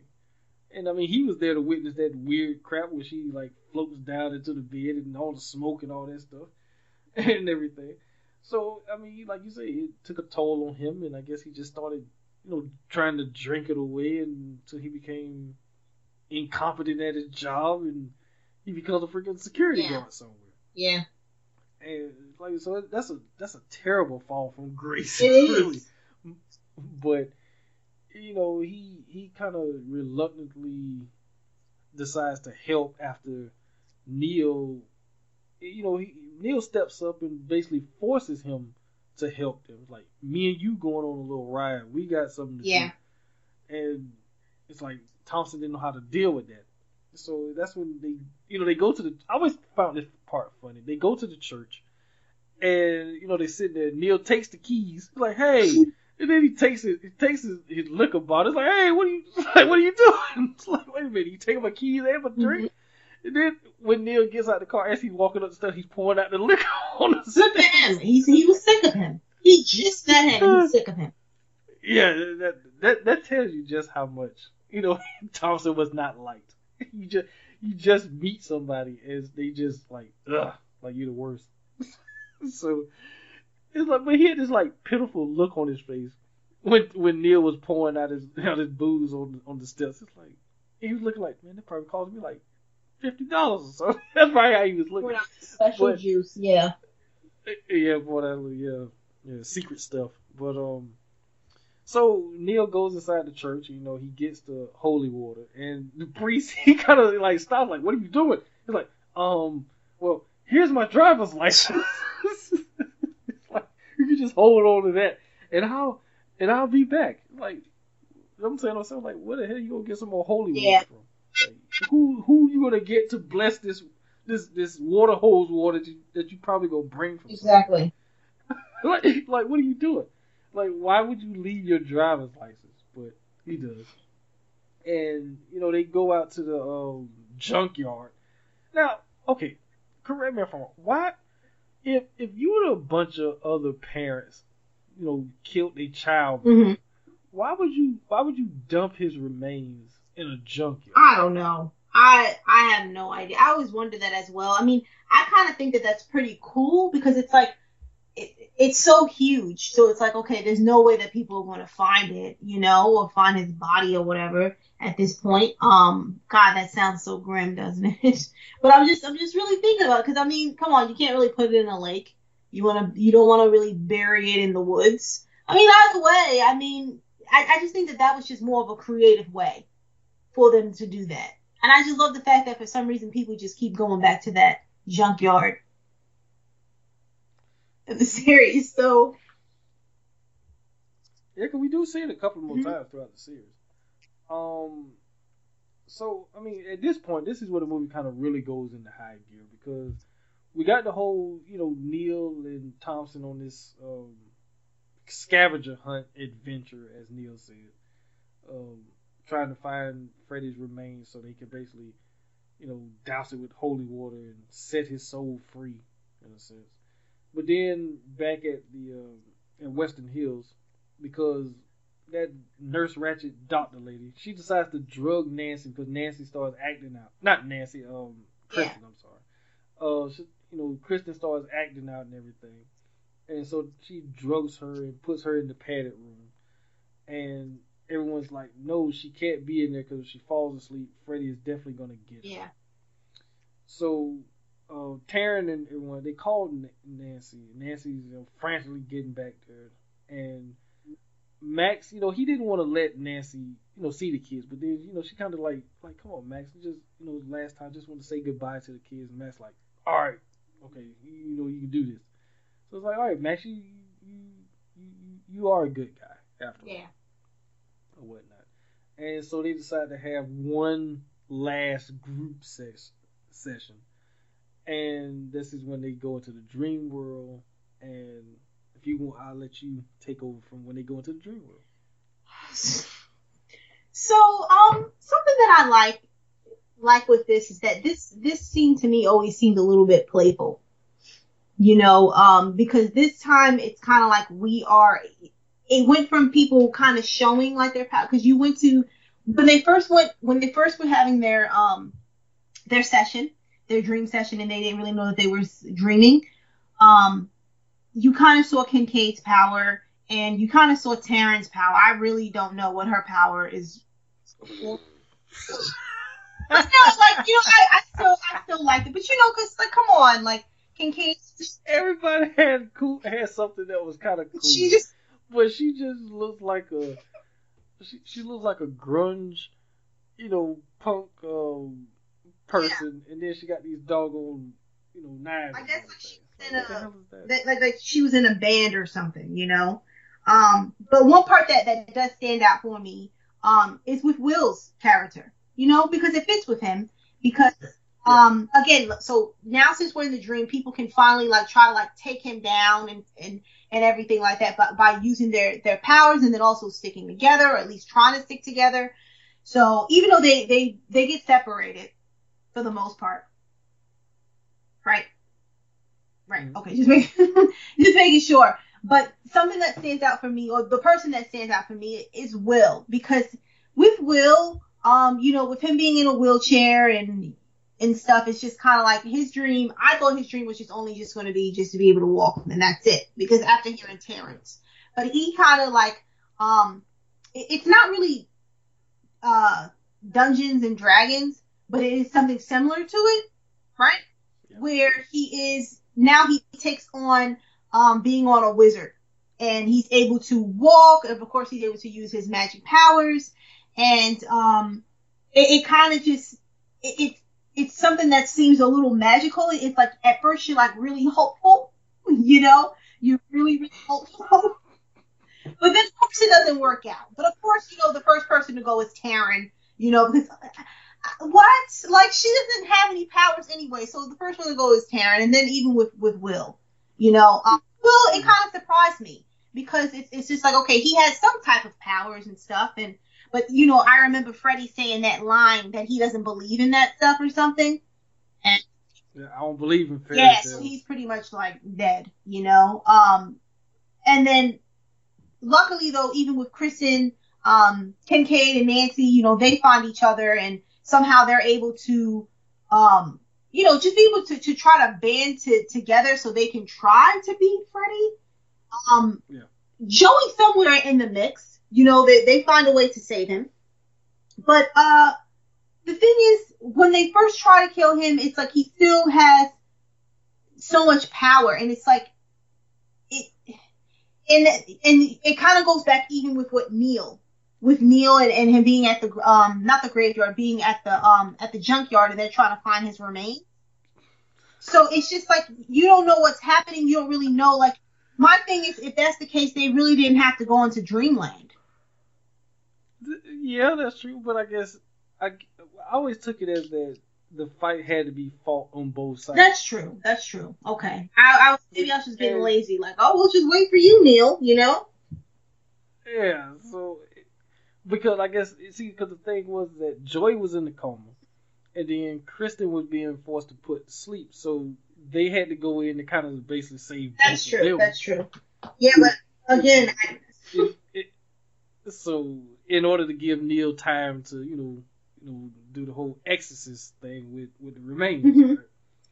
So, but I will say this: uh, one of my favorite moments from any movie of the series too is you know when they're in that hallway with the mirrors and Freddy appears and he just kind of starts snatching everybody into the freaking mirrors except for Joey, Mhm. and then Joey lets out that you know emphatic no. yeah, yeah, that that was a moment. the- yeah, that that was his moment, right? And all the mirrors shatter, and everybody just come falling out. Yeah. Like, what the heck? And it's like, hey man, you found your dream power.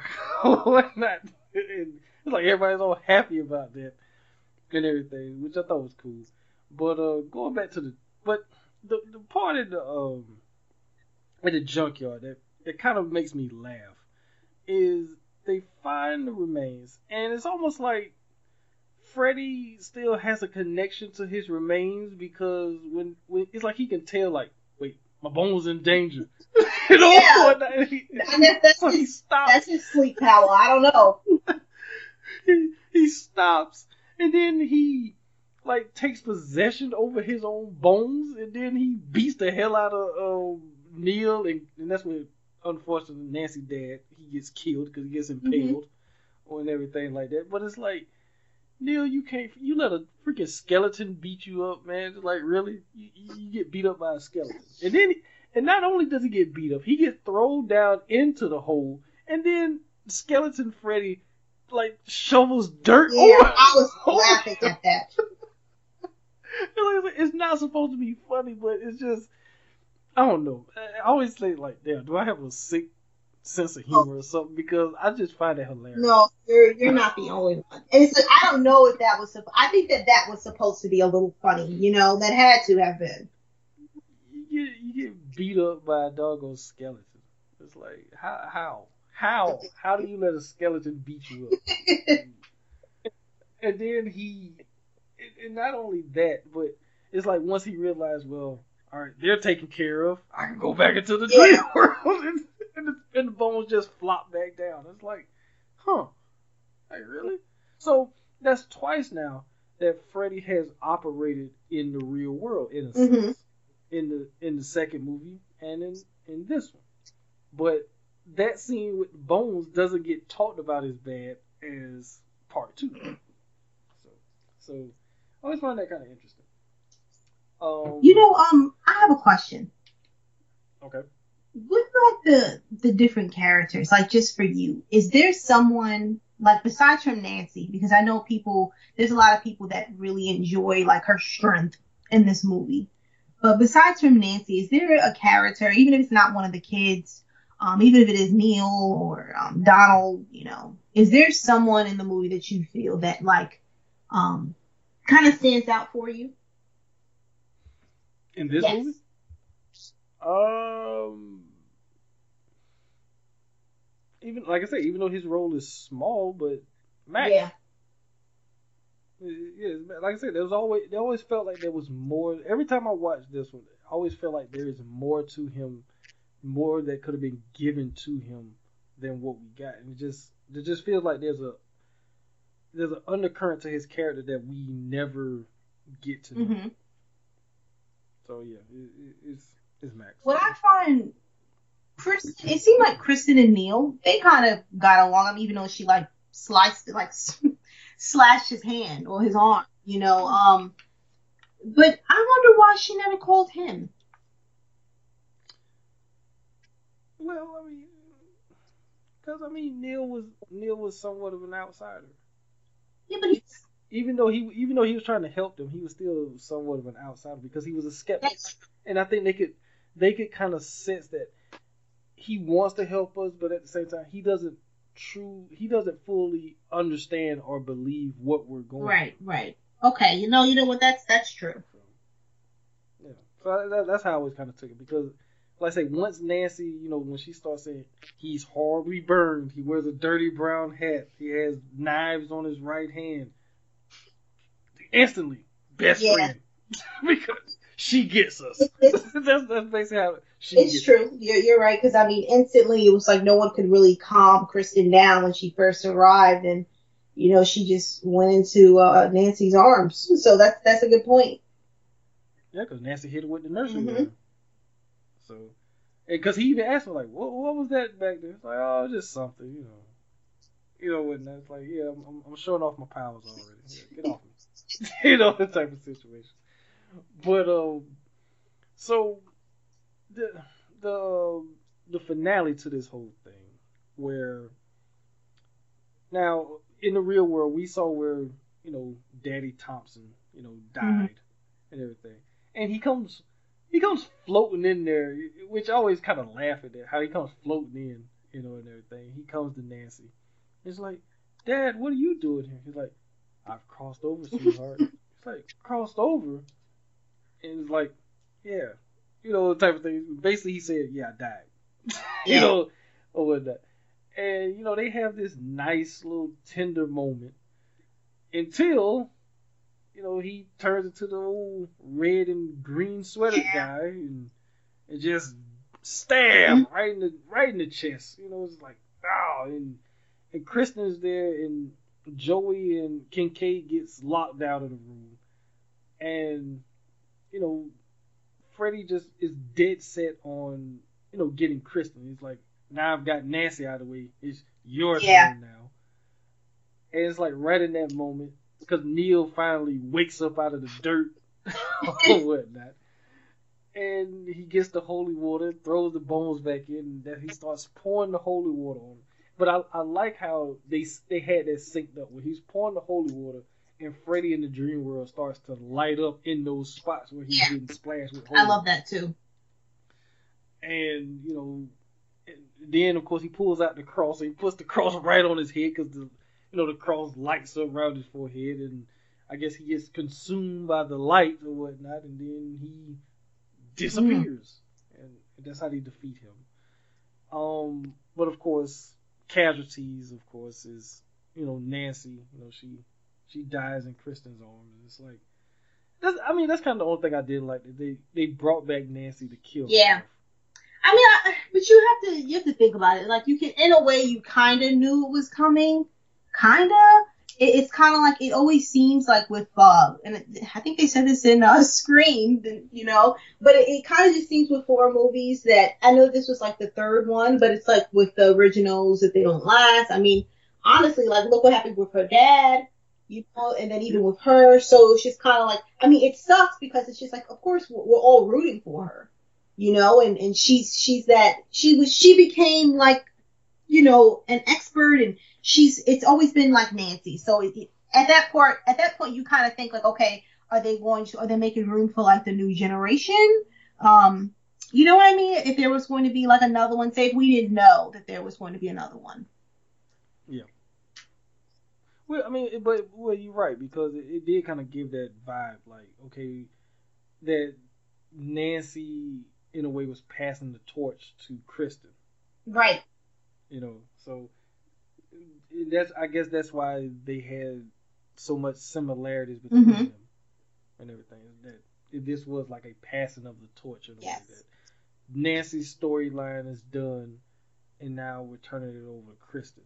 Right. So, and unfortunately, what happens in the next movie, it gets passed from Kristen to um, Alice.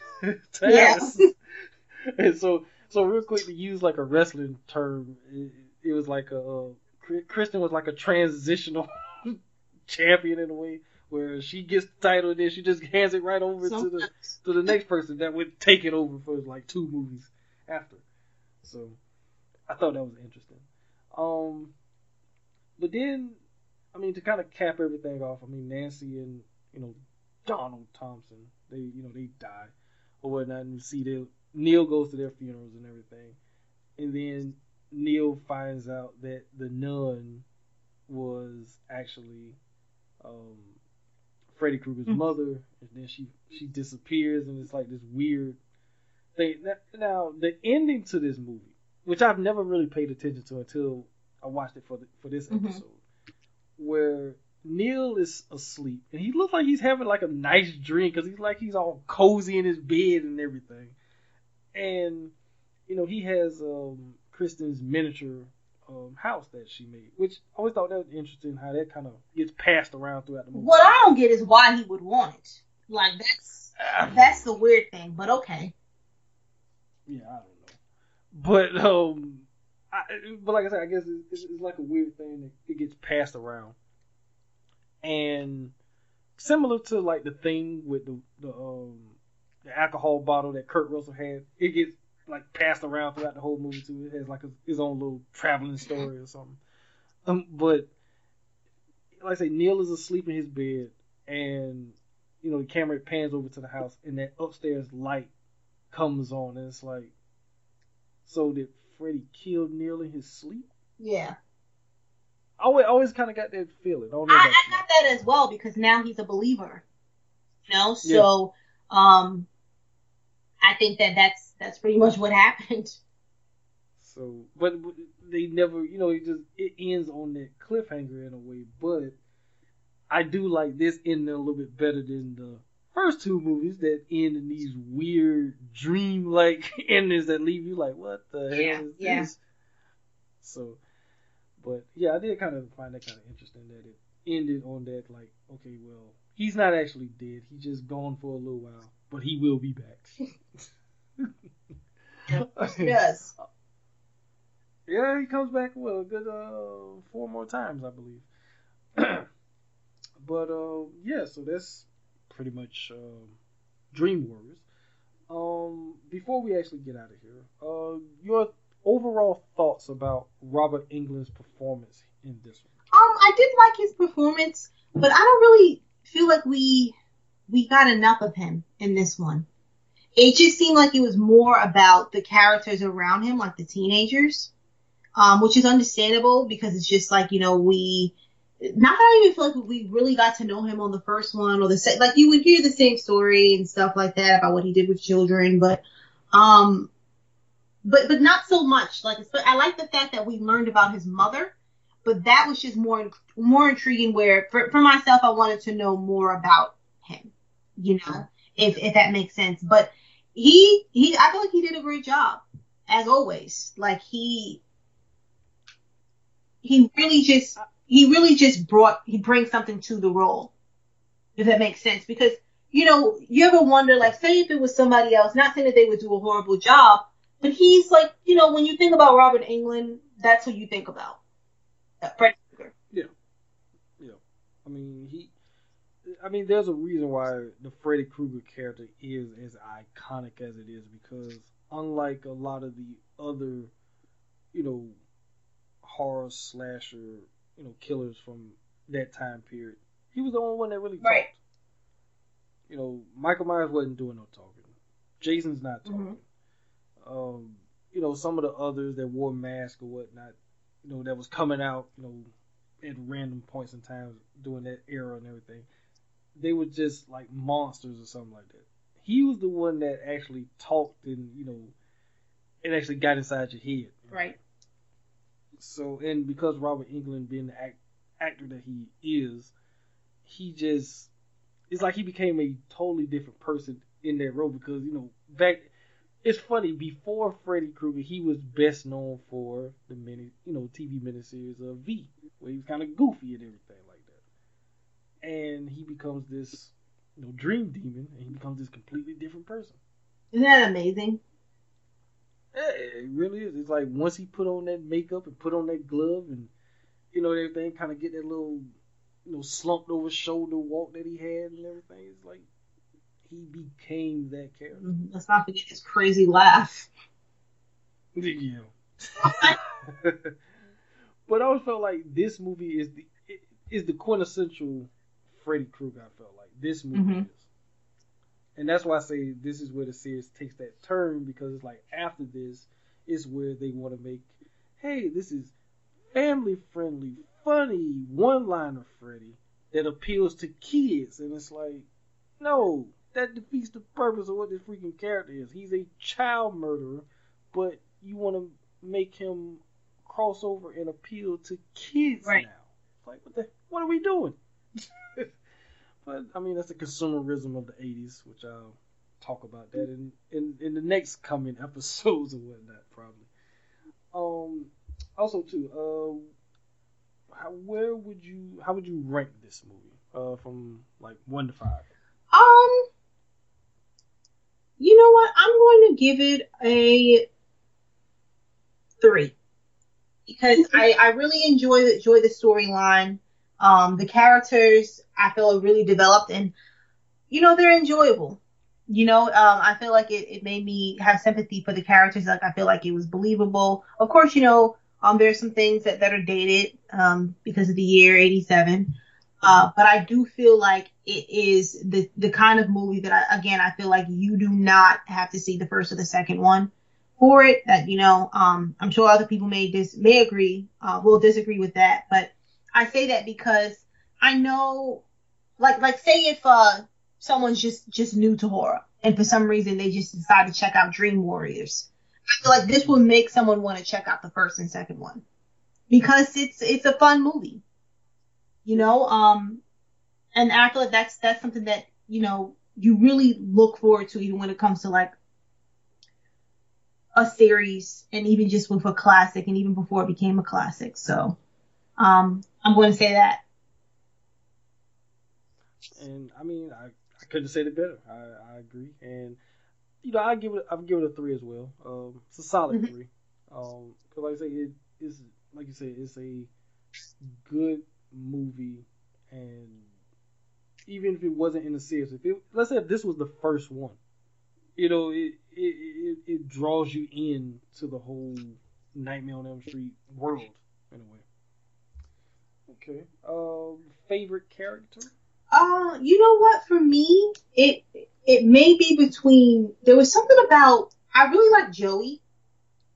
You know, I thought that he was um he was cool. You know, like I liked him personally just because I thought that he was cool. He was an interesting character.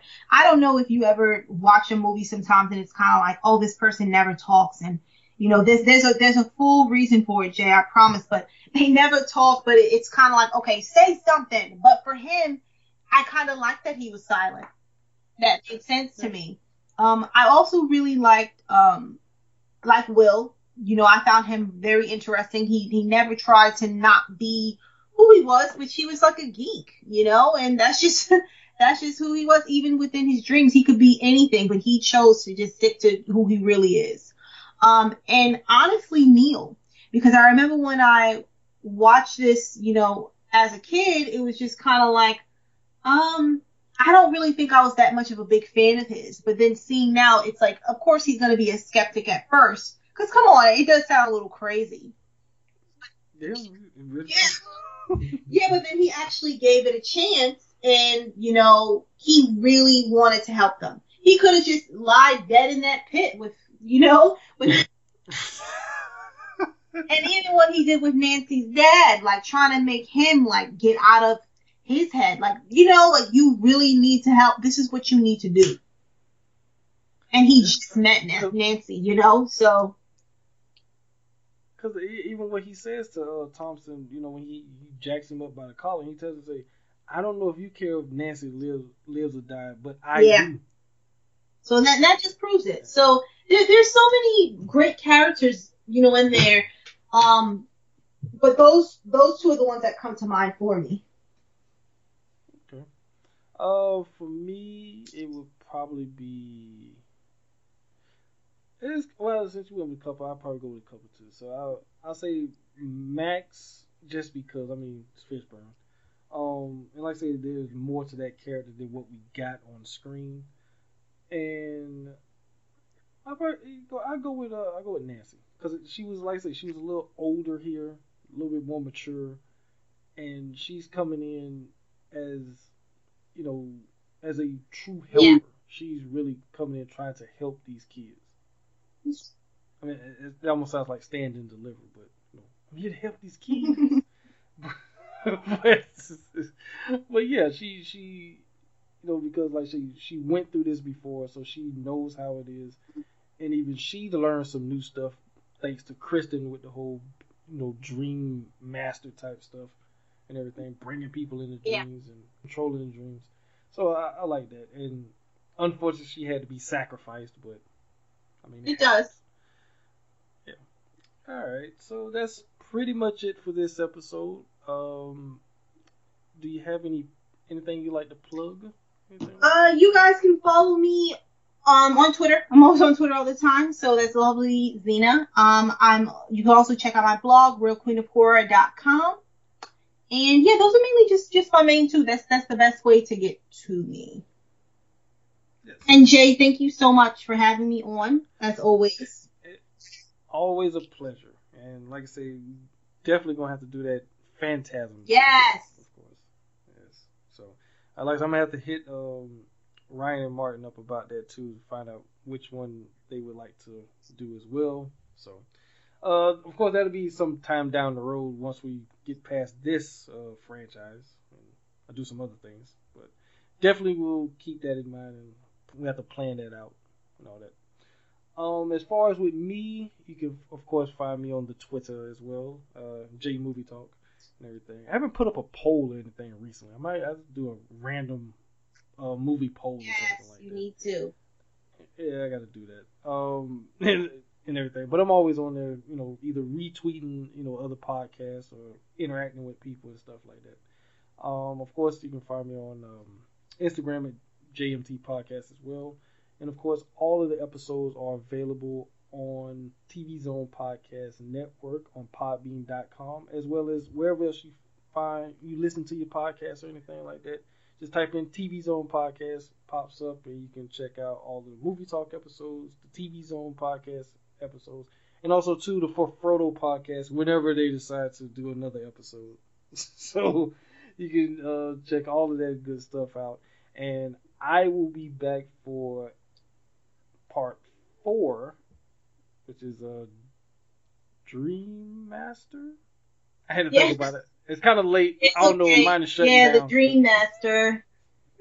My mind is shutting down. I'm sorry. Oh yeah, so I'll be back for part four to talk about Dream Master and Alice and all of her stuff and everything. And Zena, once again, thank you for joining me on this episode. And we have to. Oh no, maybe try to get you back on to do a, to do the last one. That was great. And I don't mean the remake. I don't mean the remake. I mean the last one with Nancy. Okay. so maybe we can plan that out too, and then we can like kind of wrap up the whole entire series because I don't think I'm going to talk about the remake at all.